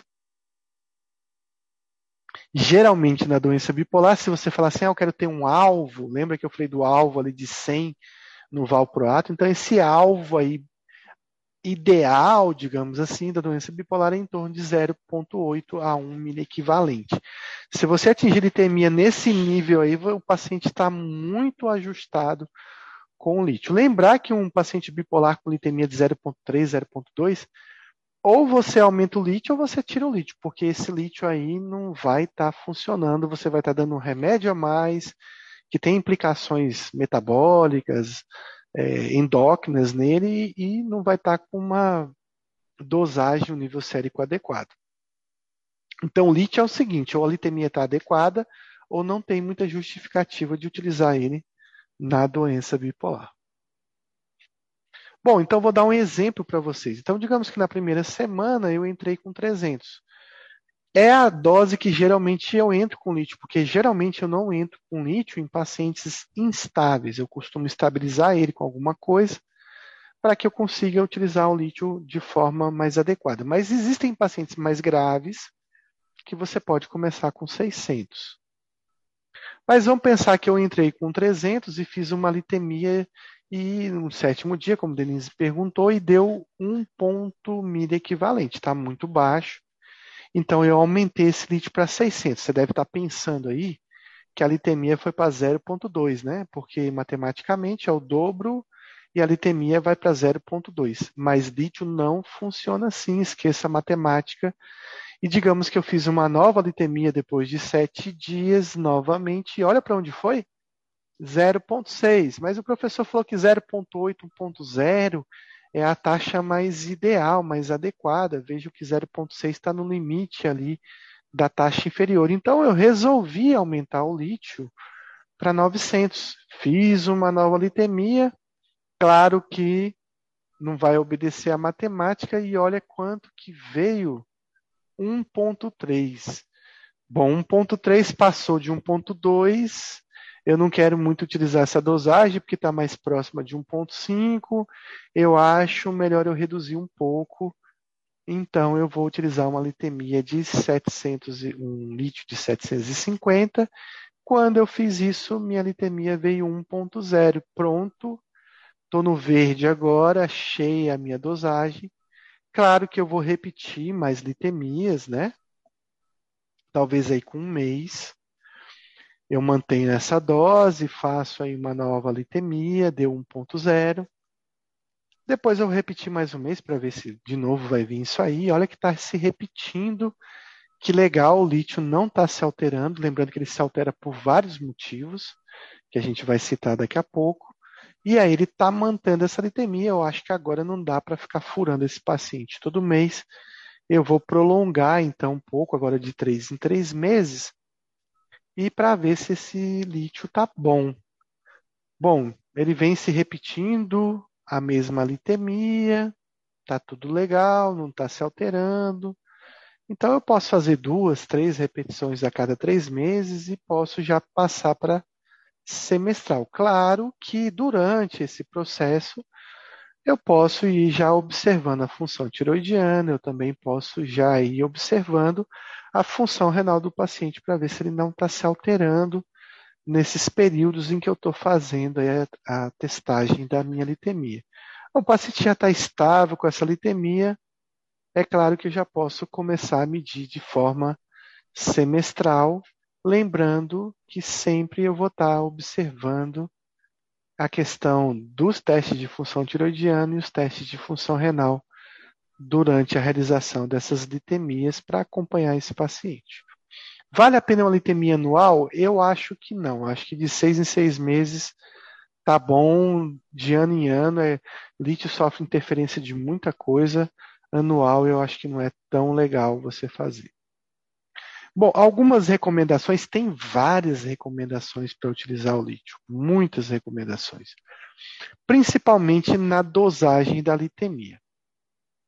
Pessoal, se você não ensinar o paciente a dosar o lítio, você nunca vai saber quanto lítio tem nesse paciente.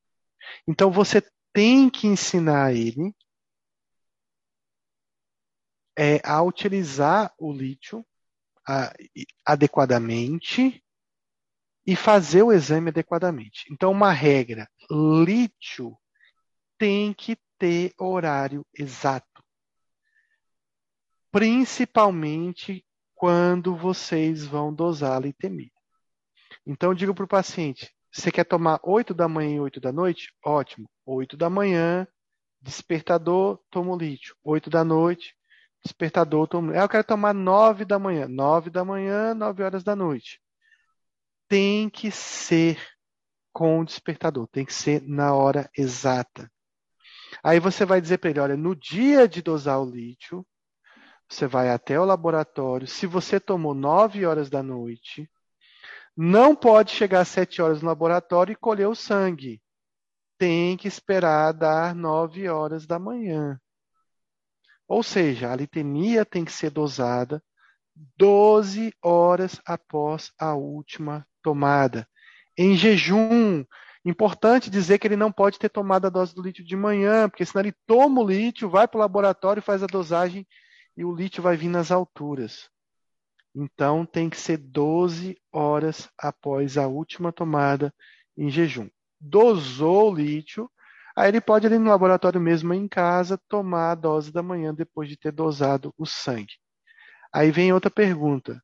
Nenhum paciente aguenta tomar remédio com despertador e hora marcada a vida toda. Depois que você equilibrou o lítio, que ele já está naquela fase de fazer trimestral, mensal, ele pode tomar uma dose de manhã e de noite sem obedecer horários? Pode. Aí ele pode tomar 7 horas da manhã, outro dia ele toma 9 horas da manhã, ele toma 8 horas da noite, no outro dia ele tomou 10 horas da noite, não tem problema nenhum. Mas quando chega na semana anterior a fazer uma litemia, ele tem que voltar para o relógio. Só assim você vai realmente saber se a sua litemia está adequada. E você precisa orientar o paciente, porque muitas vezes o laboratório não faz isso e dosa o lítio com 10 horas da última tomada e essa sua litemia não vai ser fidedigna. Então é importante falar isso. Uma pergunta aqui de Cristiane: pode acontecer de um paciente tomar 900 miligramas e ter litemia baixa, sim, eu tinha um paciente obeso com obesidade móvel que tomava 1.800 miligramas. É, ou seja, demorou muito a gente adequar a litemia dele. A gente ficava até com medo dele não estar tá tomando direito, de repente ele começar a tomar e fazer uma intoxicação, mas realmente ele tomava corretamente. E a litemia dele sempre vinha 0.2, 0.3, 0.2, 0.3, se aumentava e só vinha isso. Quando a gente começou a chegar em doses bem altas, é que começou realmente a aumentar.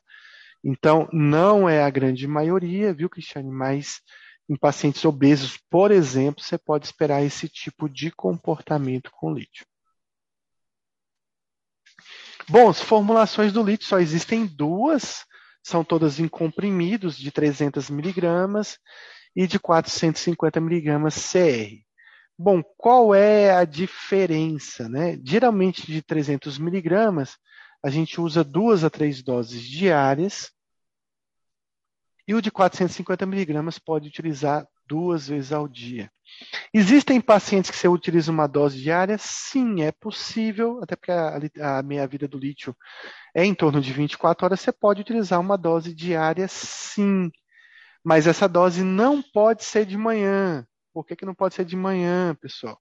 Porque geralmente ele não vai coletar o sangue à noite, né? Então, quando ele for fazer litemia, ele tem que fazer litemia 12 horas após a última tomada, geralmente essa tomada é de noite.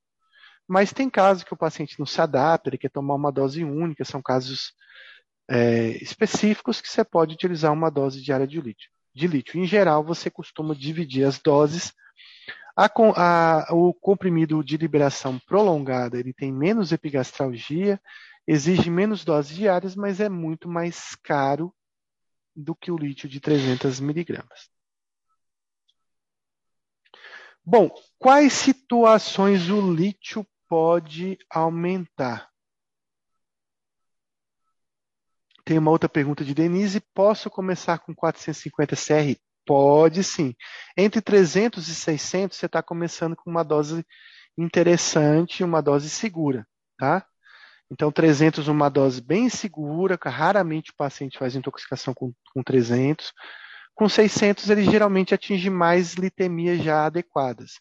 450 fica no meio termo, então você pode fazer isso sem problema nenhum. Lembrando aí que quando você começa com, com 450 ou 300, ele vai estar começando geralmente com uma dose diária, né, uma dose noturna do lítio. Quais situações eu devo observar que o lítio pode aumentar? Então, a primeira delas aí está esse rapazinho suado aí. Toda situação que você tem perda de sódio, é, digamos, o, o, corpo vai trocar esse sódio, tentar trocar esse sódio que foi perdido pelo lítio, ou seja, manter o lítio no corpo, né? Então ele vai excretar menos lítio.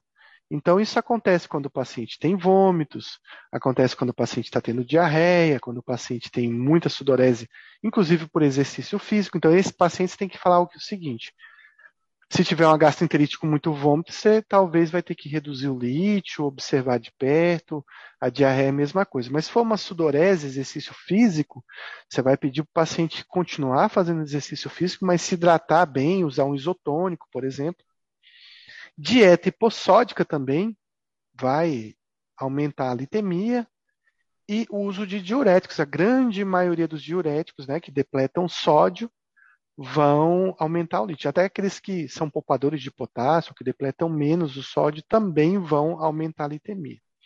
Apenas a furosemida que tem um comportamento meio paradoxal com o lítio, mas vamos colocar ele no grupo de diurético também, né, porque ele depende muito da, da função renal, da idade do paciente. Então tem casos que a furosemida ele diminui o lítio, tem casos que a furosemida aumenta o lítio, tem casos que a furosemida não altera a litemia. Mas para não criar confusão, vamos botar a furosemida junto com os outros diuréticos, todos eles podendo aumentar a litemia. Então tomem cuidado com isso. Uma coisa interessante é que o lítio também tem a ver com o metabolismo renal. Então, pacientes, olha que interessante, pacientes que fazem virada depressiva, o que é uma virada depressiva? O paciente estava em mania, reduziu a mania, chegou na eutimia e logo fez um episódio depressivo eles podem ter uma diminuição da filtração renal, e isso pode levar a um aumento da litemia. Geralmente a gente não vê essa complicação toda, mas está descrito na literatura, a gente vai citar. Também tem a questão da idade, né, da função renal do paciente. Então, idosos com função diminuída vão ter menor excreção renal do lítio. E pacientes com doença renal, então, tem que ter um cuidado muito grande. Talvez você nem vai optar pelo lítio, mas vai um adendo, paciente que estão estão em hemodiálise não tem problema nenhum de usar o lítio. O problema é o paciente que ainda não está fazendo hemodiálise, porque a própria hemodiálise vai retirar o lítio. Então, ele é um tratamento, inclusive, da intoxicação por lítio. Tá? E o caso de desidratação também vão aumentar a litemia. Muito importante esses slides. Bom, que exame solicitar ao prescrever o lítio, né? Então, os exames básicos aí. A função renal, claro, eu, o lítio não altera muito a glicemia, mas é bom, importante pedir a, a, a glicemia, a função tiroidiana, até para ver se o paciente já não tem um hipotireoidismo anterior ao uso do lítio, para você não ficar culpando o lítio, coitado, que foi ele que deu o hipotireoidismo. E em pacientes acima de 50 anos ou que tem uma cardiopatia, é importante solicitar um eletrocardiograma. O lítio, ele geralmente costuma alterar a função cardíaca, mais em esses pacientes que tem uma cardiopatia ou na intoxicação, que inclusive é a causa-morte por lítio, é questão das arritmias cardíacas. Mas, em geral, é um remédio que não, não traz grandes problemas. Se tiver mais de 50 anos, pede um ECG, só para você ficar mais seguro. O lítio tem vários efeitos colaterais, né? E eu vou ensinar os principais aqui, o que a gente faz com eles então, primeiro é o peso. O lítio geralmente costuma aumentar peso. Esse peso aí geralmente é a médio prazo. A gente pode rever a alimentação do paciente, passar uma, idade, uma, uma dieta, encaminhar para um nutricionista, né? Parece que a introdução muito rápida do lítio está relacionada a um aumento de peso maior. Então, se você introduzir mais lentamente, esse paciente talvez ganhe menos peso ao longo do tempo.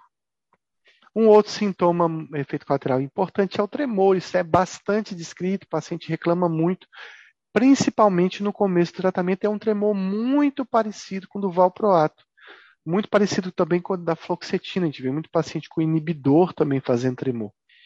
Então, esse tremor a gente pode usar um beta-bloqueador, uma gabapentina, mas ele é um tremor Dose dependente, é um tremor que costuma melhorar com o tempo, às vezes você pode esperar, aguardar.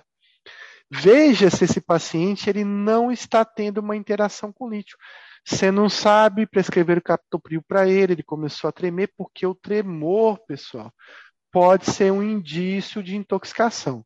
Então vamos lá, paciente com litemia bem ajustada, paciente que está usando só lítio, que está começando o tratamento, o tremor é bem benigno. Mas você tem lá na frente um paciente que já usava lítio começa a tremer, cuidado, esse paciente pode estar intoxicando, eu vou falar disso na intoxicação pelo lítio, que o tremor pode ser um, alerta, um sinal de alerta.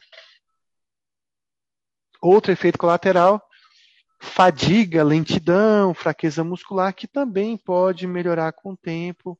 A gente vai só observar se não for muito intenso, a gente vai levando, porque às vezes a indicação do uso do lítio é muito grande.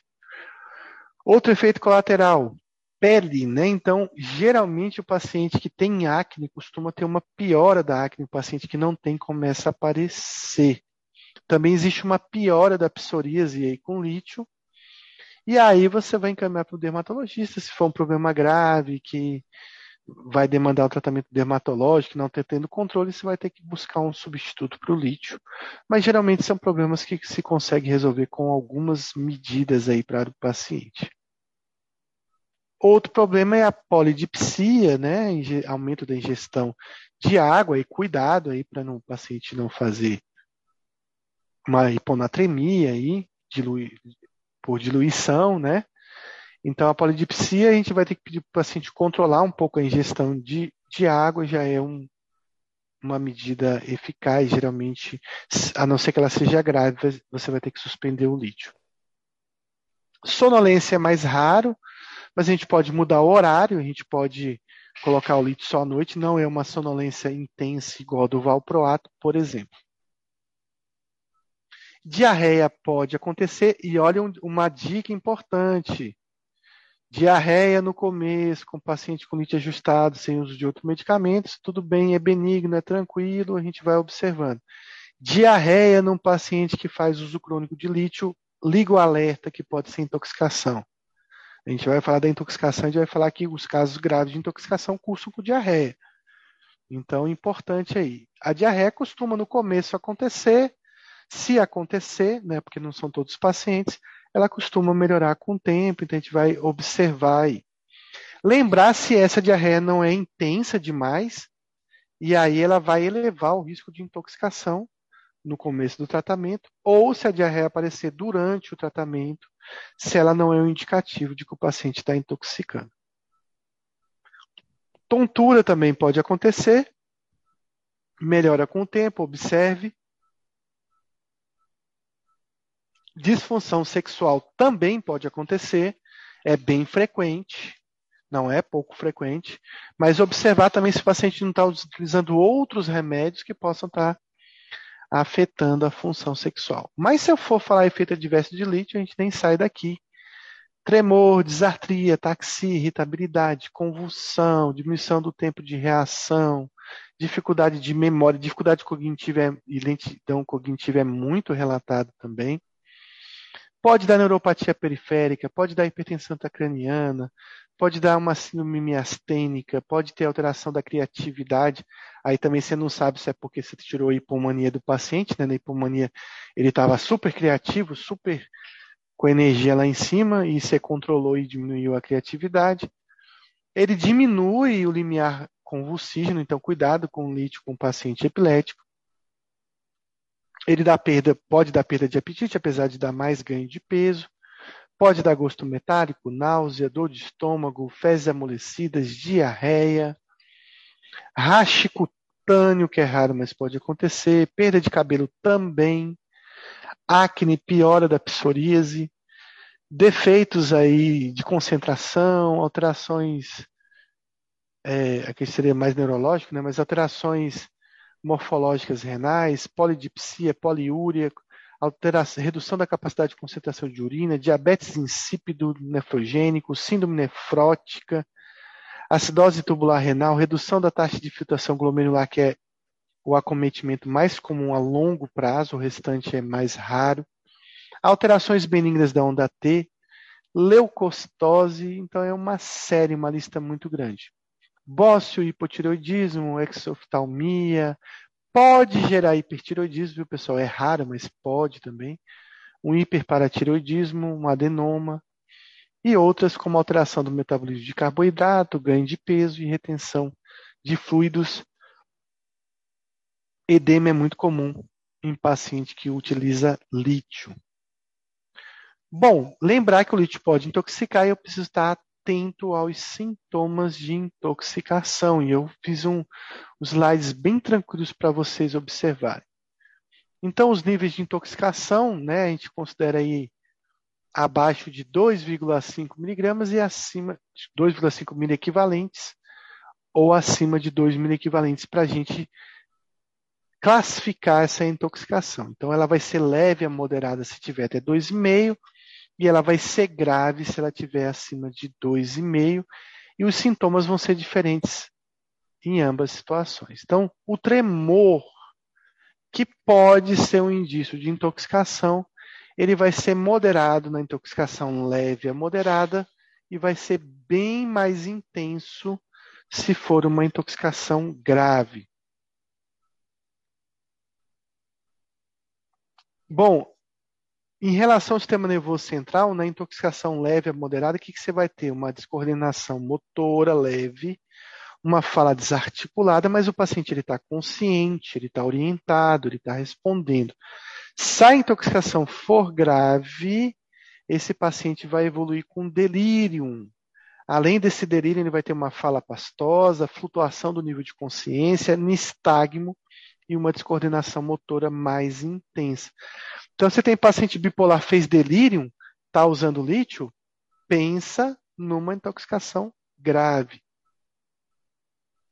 Em relação à hidratação, o paciente leve a moderado é um paciente que ainda está hidratado com a intoxicação do lítio. Mas quando ele caminha para uma intoxicação grave, ele começa a se desidratar. Então, a desidratação é um sinal de intoxicação grave. Intoxicação em relação ao trato gastrointestinal. Na leve a moderada, ele vai ter pouca diarreia e vômitos, e na grave, ele vai ter uma diarreia mais grave, vômitos mais intensos.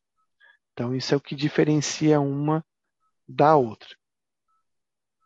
Em relação à questão muscular, na leve a moderada, não vai ter alterações, mas na intoxicação grave, o paciente vai ter fasciculações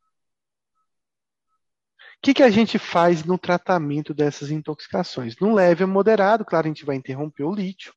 Em toda situação, você tem que retirar o lítio, né? A hidratação e monitorar o paciente, né? Num leito hospitalar, fazer um eletrocardiograma, vão ser as medidas, medidas de suporte adequadas para esse paciente. Não precisa usar nenhum antídoto, não tem nada a ser feito aqui, é só interromper o lítio e observar o paciente até que a litemia vá caindo. A hidratação vai ajudar a eliminar esse lítio pelo rim.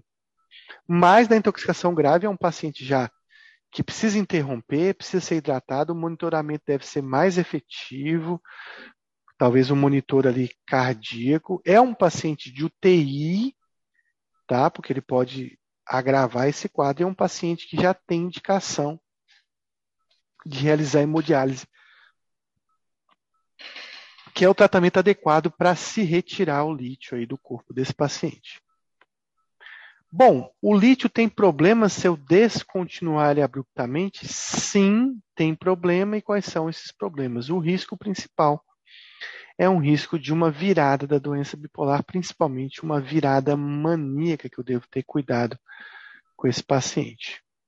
Bom, o lítio tem situações onde ele é, ele é menos efetivo, menos eficaz. E quais são essas situações onde o lítio funciona menos? Eu já até comentei. O lítio ele tem uma eficácia menor no episódio misto, onde ele cai para 30% a 40% a eficácia. Ele também tem uma eficácia muito menor nos pacientes cicladores rápidos. O lítio também tem menor eficácia na mania psicótica, ele funciona melhor na mania clássica.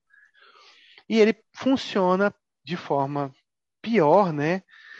quando você tem comorbidades, no caso não é ausência, quando você tem comorbidades clínicas e quando tem dependência química. Mas, na verdade, nenhum remédio vai funcionar bem se o paciente for bipolar e tiver comorbidade clínica. Isso não é só para o lítio, é para todos os remédios.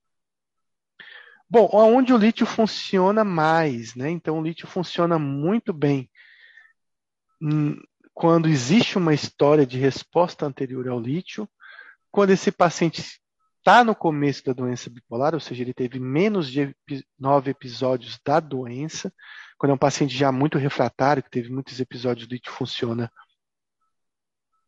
menos intensamente. Na mania pura ou mania clássica, e na ausência de ciclagem rápida, sintomas psicóticos, estados mistos, dependência química, ele vai funcionar melhor também. Bom, ele protege do, do, risco de suicídio? Sim, ele protege do risco de suicídio, ele diminui em oito vezes o risco de suicídio, mas após três a oito semanas de uso. O lítio não vai funcionar imediatamente para esse risco de suicídio. O que vai funcionar é proteger esse paciente, vigilância quanto a esse risco. Lítio tem várias interações farmacológicas, mas tem algumas muito importantes e são específicas, que eu vou citar aqui. Então, primeiro, o que, que aumenta lítio? Pessoal, não é difícil de gravar isso aqui. É fácil de gravar. Então, vamos lá. Diurético, inibidor da ECA e AINES, exceto o AS. O ácido acetil salicílico é o único anti-inflamatório que não aumenta lítio. Isso aqui é muito importante porque isso aqui gera intoxicação por lítio. Então, eu tive um caso bem grave de intoxicação por lítio, porque a paciente foi no cardiologista, não me comunicou e começou a usar captopril. E ela fez uma intoxicação com hidroclorotiazida, imagina só. Aí ela fez uma intoxicação grave. Demorou três meses para ela chegar no consultório. Ela começou com uma diarreia crônica, que foi levada a vários médicos que nunca melhorava, e a diarreia foi ainda aumentando né, intoxicação, e foi por conta de um inibidor da ECA. Isso cai muito em prova. Ele coloca lá furosemida, hidroclorotiazida, captopril, enalapril e AS. A resposta está no AS. Porque o AS é o único desses que não vai aumentar a litemia. Tá? Então, são esses três principais. O resto é uma lista enorme, que não vale nem a pena a gente citar todos, mas, por exemplo, pode dar neurotoxicidade com carbamazepina, é, antipsicóticos, pode levar a piora de sintomas extrapiramidais, é, antidepressivos pode ter relatos de síndrome serotoninérgica, anti-inflamatórios tem toxicidade relatada, exceção com aspirina e esse sulindac, que nem tem no Brasil.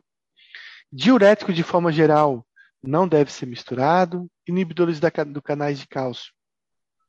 Pode ter alguma uma neurotoxicidade consistente. E aí existem interações mais específicas, né? Com metildopa,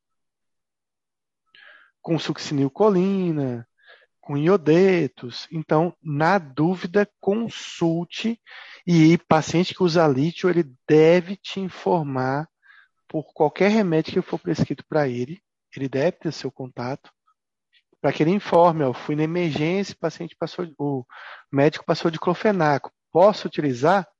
E você deve, deve ser consultado. O lítio não é utilizado na gestação nem no aleitamento materno na gestação ele está relacionado a malformações cardíacas, como a malformação de Epstein. Então não se esqueça disso.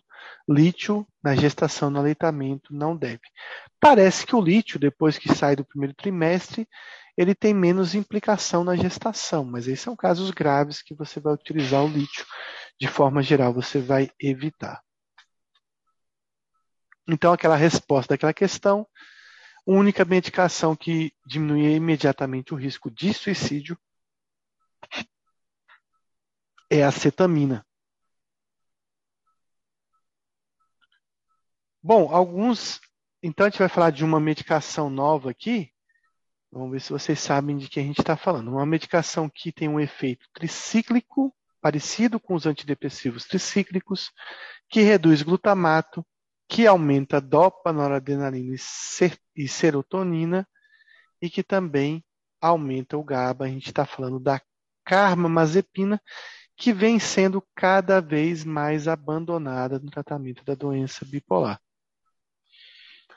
por conta de ser uma droga complicada. É uma droga que tem metabolismo hepático, tem uma excreção de 72% pelos rins e 28% pelas fezes, tem uma meia-vida de 65 horas, de 26 a 65 horas, mas pode ter uma vida menor, inclusive nos comprimidos de liberação prolongada. É, os alimentos não afetam sua absorção e nos nas formulações de liberação prolongada, ela também tem um nível sérico mais baixo de 15%. Ela é um remédio bem antigo que já está indicado para muitas coisas, como a questão aí das nevralgias, neuralgias, as convulsões, mas também já está indicado pelo FDA há muito tempo para os quadros de doença bipolar. Além disso, neuralgia glossofaríngeo, depressão bipolar, manutenção da doença bipolar, adjunto na esquizofrenia, episódio depressivo associado ao lítio, episódio depressivo unipolar refratário, transtorno esquizoafetivo, esquizofrenia com comportamento agressivo, dor secundária à neuropatia diabética, síndrome de abstinência de álcool de intensidade moderada a grave, em pacientes internados, então, uma série de indicações da carbamazepina. É melhor que o lítio? Então, parece que em algumas situações, sim. Ela parece ser mais rápida na mania aguda do que o lítio, tem mais estabilidade na ciclagem rápida e no estado misto. São situações que geralmente a gente não utiliza o lítio mesmo. A carbamazepina pode ser um pouco mais eficaz. Ele é um remédio complexo por conta da sua toxicidade é um remédio que exige né, aí o acompanhamento com hemograma, com função hepática, função renal, também a função tiroidiana. E a gente vai acompanhando no primeiro mês. Se o paciente estiver bem, a gente passa para trimestral. E depois, de forma semestral, a gente vai solicitando esses exames. O hemograma ele é importante porque carbamazepina faz a granulocitose, pelo menos a cada duas a quatro semanas nos primeiros dois meses. Depois ele, ele pode ser feito aí trimestralmente e depois semestralmente, se o paciente não tiver nenhuma alteração. Então, a gente tem que ter atenção com a carbamazepina numa situação específica, que são pacientes que têm um alelo HLA-B1502, em que os pacientes podem fazer reações dermatológicas importantes, principalmente o Steven Johnson. Ele também não deve ser utilizado em pacientes que têm uma leucopenia, ou que desenvolveram uma leucopenia, ou que já tinham uma leucopenia antes do início do tratamento. Então, leucócitos abaixo de 3.000 e neutrófilos abaixo de 1.500, parecido lá com a clozapina, eu devo interromper a carbamazepina, porque ela também faz a granulocitose. Devemos monitorar albumina, tempo de protrombina, é, TTPA, bilirrubina, sódio, TGO, TGP também devem ser acompanhados aí durante o uso da carbamazepina. Então, a pergunta: são efeitos colaterais mais comuns do uso da carbamazepina, exceto visão turva, leucopenia benigna, erupção cutânea, instabilidade da marcha, e síndrome da secreção inapropriada de ADH.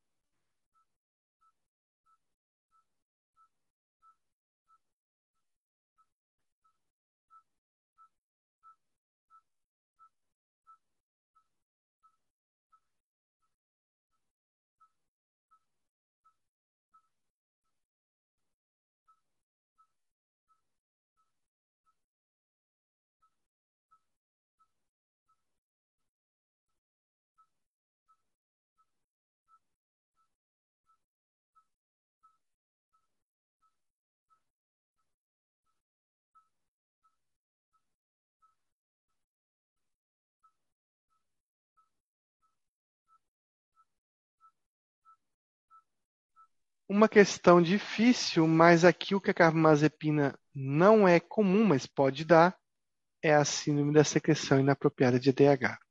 Instabilidade, ataxia é comum, erupção cutânea, leucopenia benigna e visão turva são efeitos colaterais mais comuns da carbamazepina. É o que a gente vai tratar aqui agora falando dela. Então a carbamazepina ela pode dar sedação, como valproato, tontura, pode ter estados confusionais, pode ter uma ataxia, pode gerar cefaleia apesar de ser um remédio utilizado de cefaleia, pode cursar com náusea, com vômitos, com diarreia, com visão turva, com erupções cutâneas e com uma leucopenia benigna. Esses são os efeitos colaterais mais comuns da carbamazepina. Ele pode ter efeitos colaterais perigosos, que são a granulocitose, que é rara, mas pode acontecer e você deve monitorar, e também uma anemia aplástica, parecida lá com a da dipirona, também podem acontecer nos pacientes de uso da carbamazepina.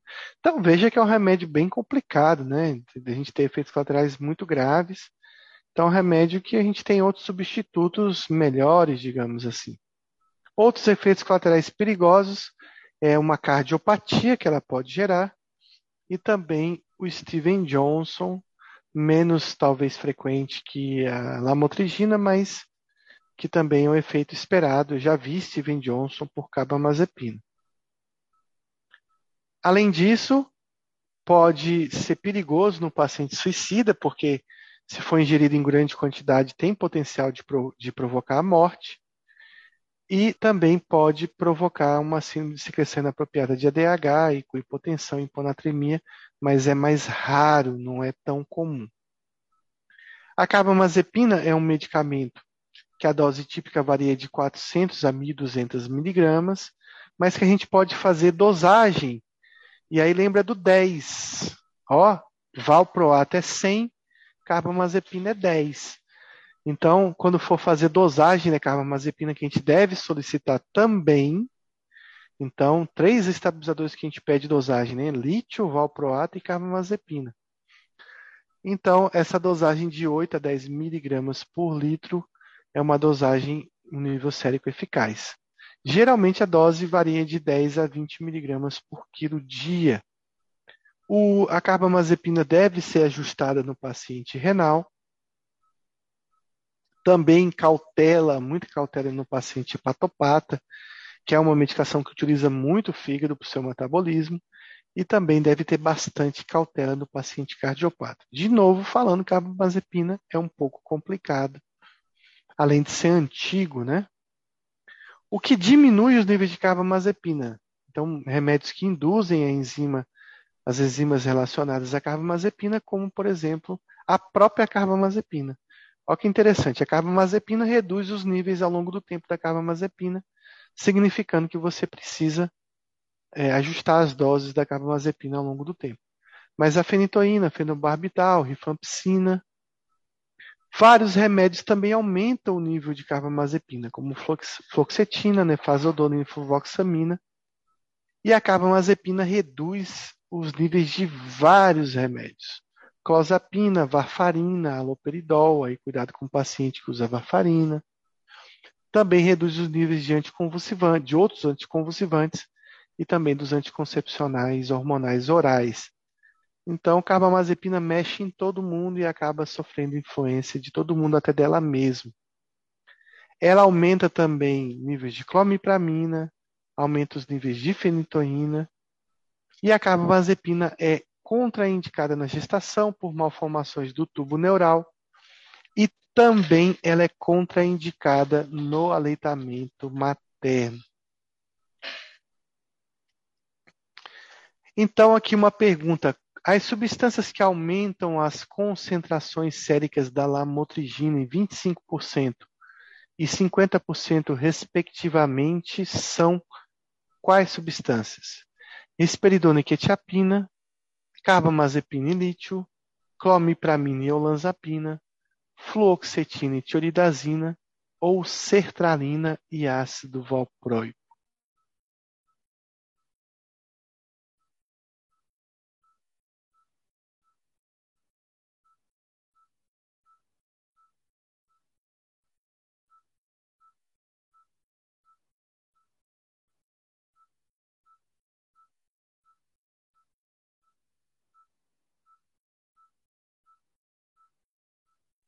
Qual dessas substâncias aumenta os níveis de lamotrigina?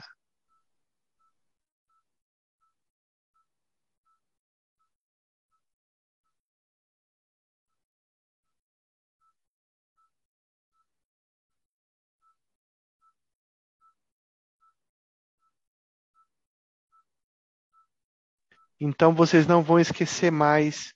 A gente está falando da letra E. Sertralina e lamotrigina, abre o olho. Valproato e lamotrigina, abre os dois olhos. Certo? Então são duas substâncias que alteram o metabolismo da lamotrigina. A lamotrigina é uma feniltriazina que age sobre os canais de sódio dependentes do glutamato ela é utilizada na dose de 25 até 500 miligramas, geralmente a gente usa até 400 miligramas, mas na epilepsia pode chegar até 500 miligramas. Tem uma meia-vida de 24 a 35 horas. Ele é um anticonvulsivante, é um estabilizador do humor, então é um antagonista também dos canais de sódio sensível à voltagem. E ele afeta principalmente o glutamato. Ele também parece modular a recaptação de serotonina e a dopamina, tem uma ação neuroprotetora igual à do lítio, porque ele aumenta o fator aí de crescimento neuronal. É bem absorvida quando ingerida, biodisponibilidade de 100 e não é afetada por alimentos. A meia-vida é de 24 a 35 horas, com uma meia-vida média de 29 horas, o que faz com que você possa dar lamotrigina numa dose única diária. Aqui um conselho do Stoll de como que você vai aumentar a lamotrigina. Não na psiquiatria, na, na epilepsia, os neurologistas aumentam a lamotrigina muito rapidamente. Mas a gente não precisa disso, porque a lamotrigina é remédio para longo prazo. Lamotrigina, pessoal, é remédio para o futuro, não é remédio para o agora. Gravem isso. O paciente está deprimido, você acha que você vai controlar uma depressão bipolar com lamotrigina? Dificilmente. Você tinha que ter pensado nisso antes, para fazer profilaxia, não para tratar o episódio. Então, lamotrigina é para o futuro. Se é para o futuro, eu não tenho pressa. Se eu não tenho pressa, eu vou titular lentamente, porque a titulação rápida está relacionada ao Steven Johnson, que é uma coisa que você não quer fazer. Então, ele pede para você começar com 25 e a cada duas semanas você aumentar de 25 em 25, vai para 75, depois vai para 100. Quando chega a 100, aí dá para a gente ir de 100 em 100. 100 para 200, 200 para 300, 300 para 400. Mas até 100 é bom você aumentar de 25 em 25. Eu tenho um esquema depois meu, mas esse é o esquema do Stoll. É um remédio que tem excreção renal, então cuidado com o paciente que tem doença renal, porque a gente vai ter que ter cuidado com a lamotrigina. Então, em relação à lamotrigina, marque a alternativa incorreta. É bloqueador dos canais de sódio dependente de voltagem, parece modular a recaptação de serotonina e bloquear recaptação de monoaminas como a dopamina, tem uma ação neuroprotetora, tem uma excreção hepática, e tem uma meia-vida de 25 a 35 horas. Questão fácil essa.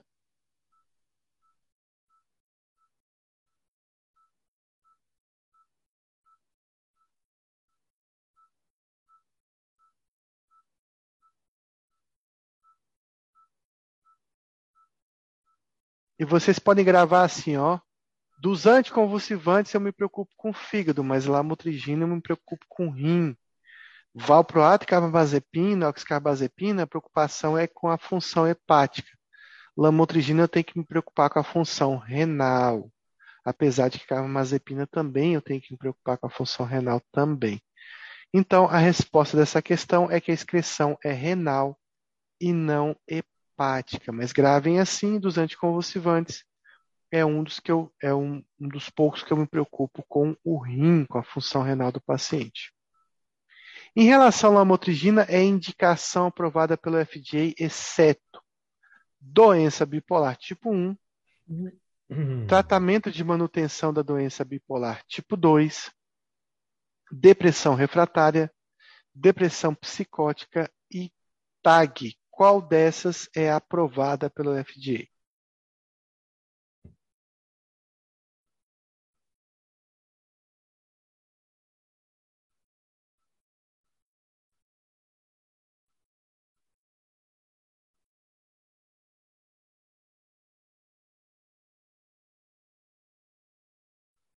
Incrível que pareça, a lamotrigina só é aprovada pelo FDA, por enquanto, para tratamento da doença bipolar tipo 1. Mas claro que a gente sabe que ela funciona para outras coisas também.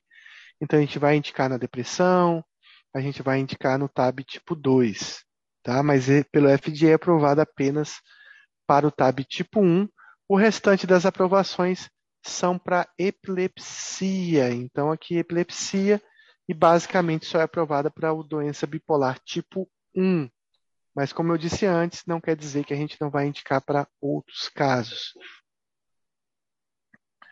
Podem ser indicações não aprovadas pela FDA para lamotrigina na esquizofrenia, na dor neuropática e dor crônica, na mania bipolar como adjuvante de segunda linha como tratamento de paciente borderline ou na agorafobia? Qual dessas situações você não prescreveria de forma nenhuma lamotrigina?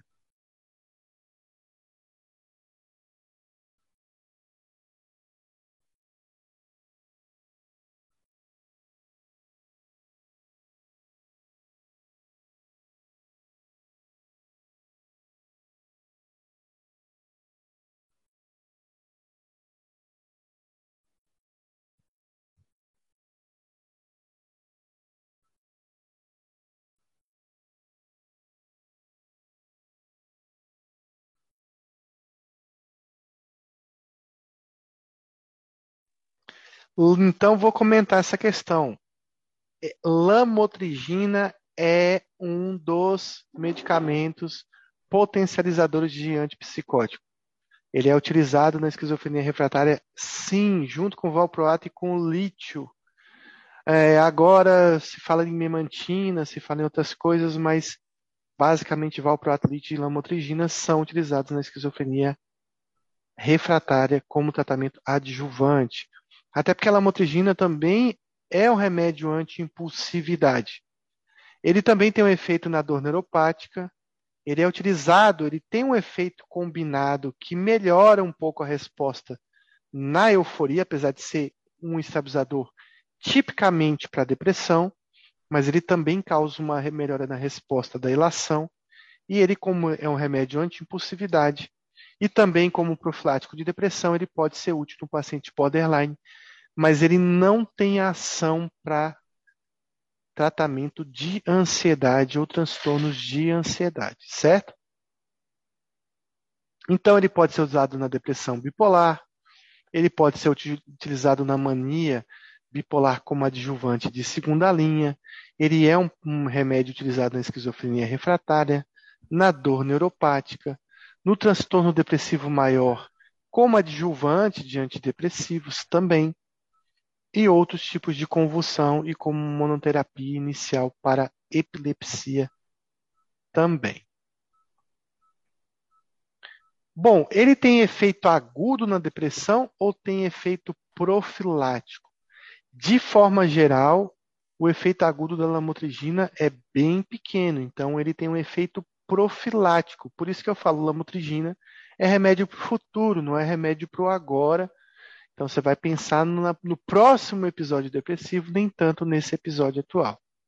Ele também parece ter um efeito profilático na mania. Tem vários estudos que mostram que paciente que utiliza valproato ou paciente que usa valproato e lamotrigina, esse segundo grupo tem menos episódios de mania do que o paciente que usa valproato isoladamente mas ele não é um estabilizador típico para os quadros de relação, ele é adjuvante.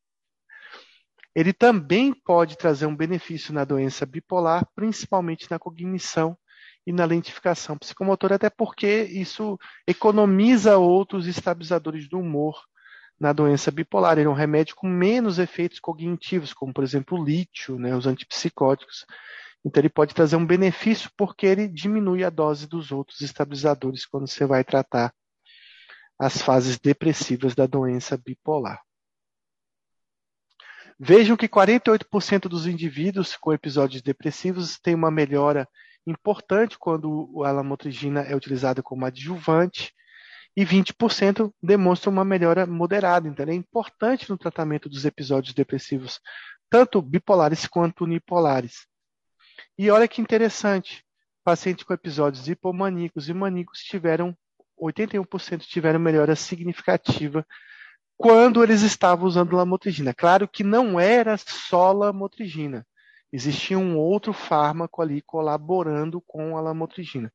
Mas isso prova que a lamotrigina também tem um efeito adjuvante nos episódios de elação.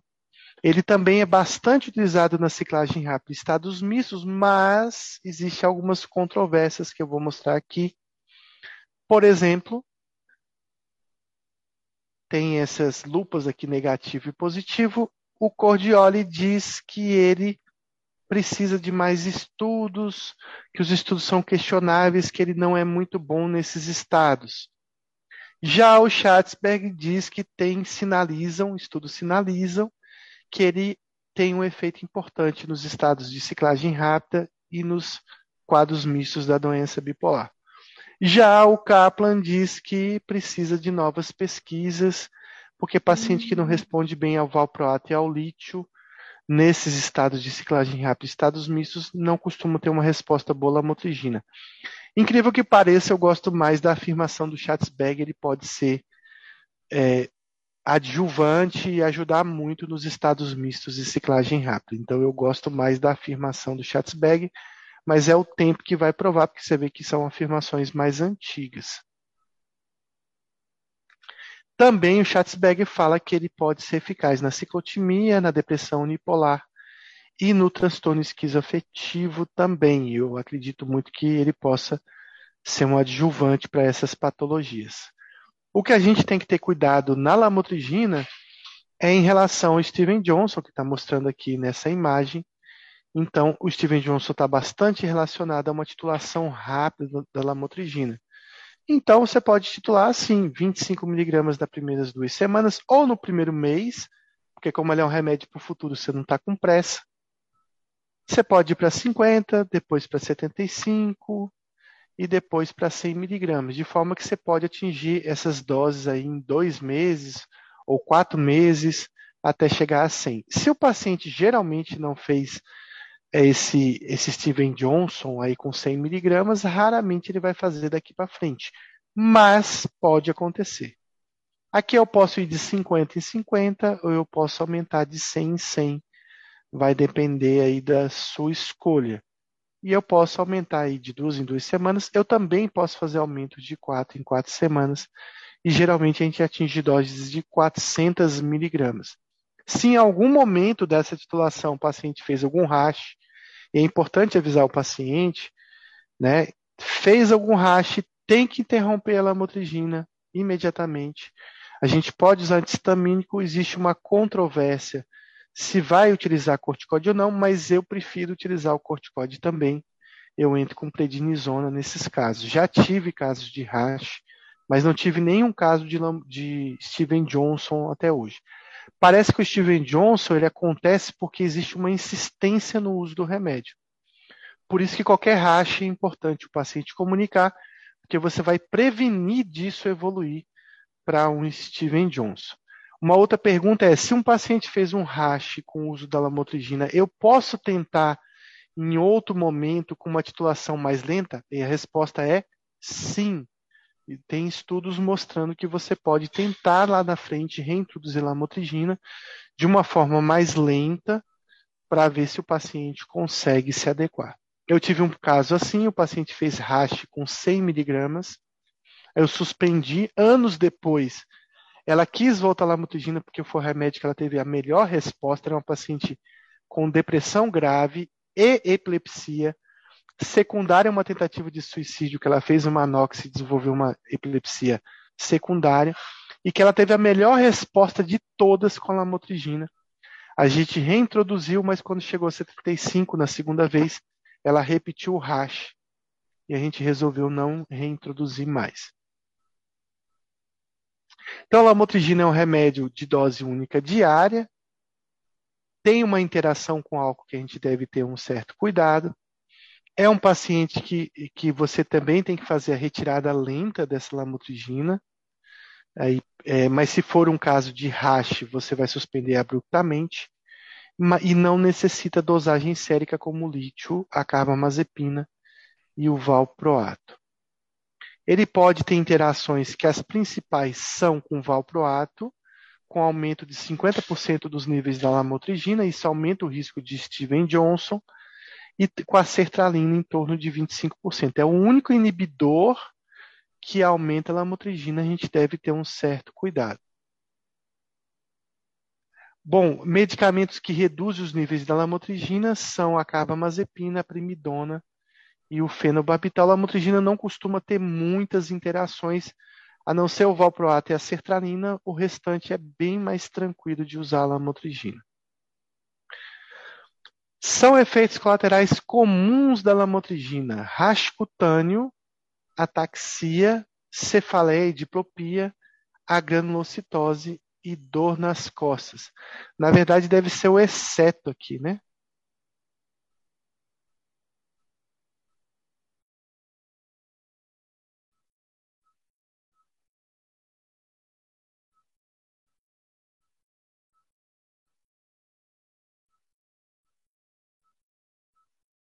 Então eu vou responder porque até eu estou com dúvida se é exceto mesmo. É, provavelmente é exceto. A granulocitose é incomum no uso da lamotrigina.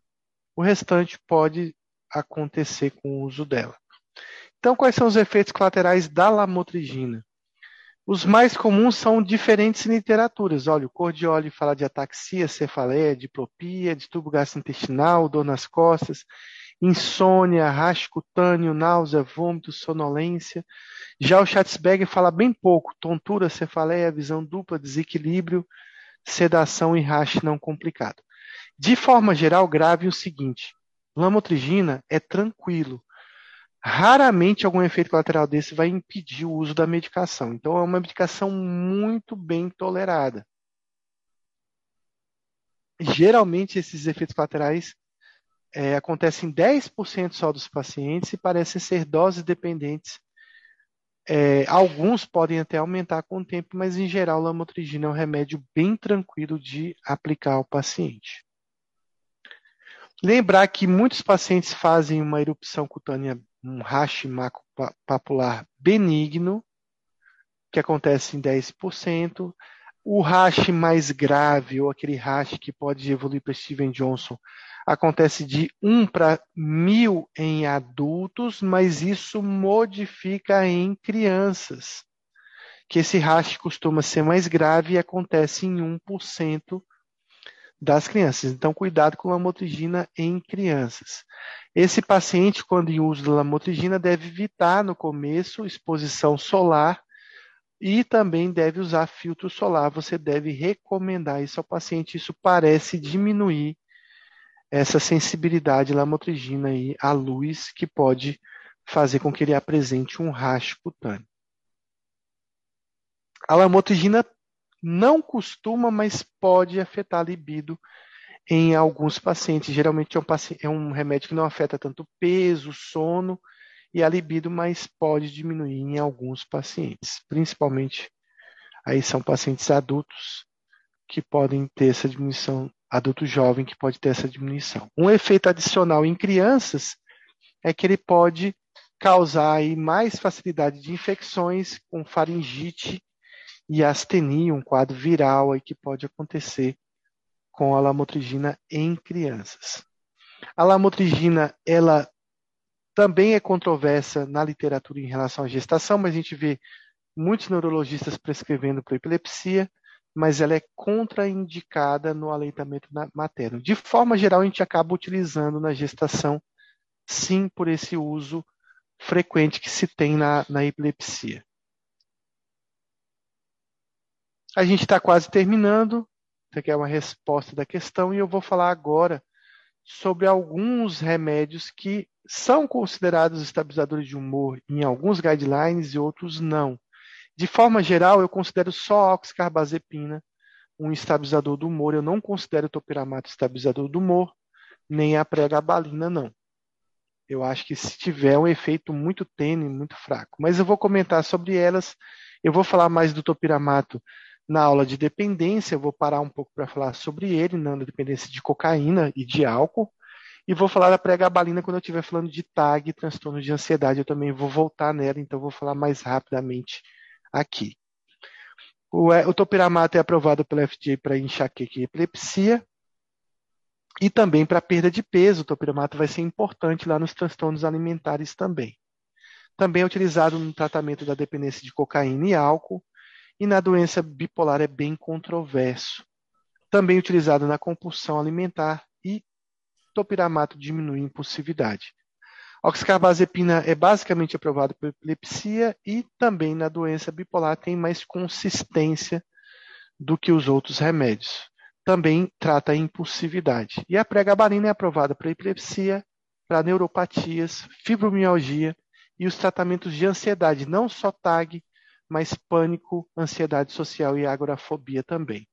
A pregabalina também está sendo aventada como remédio que talvez seja útil também no tratamento da insônia.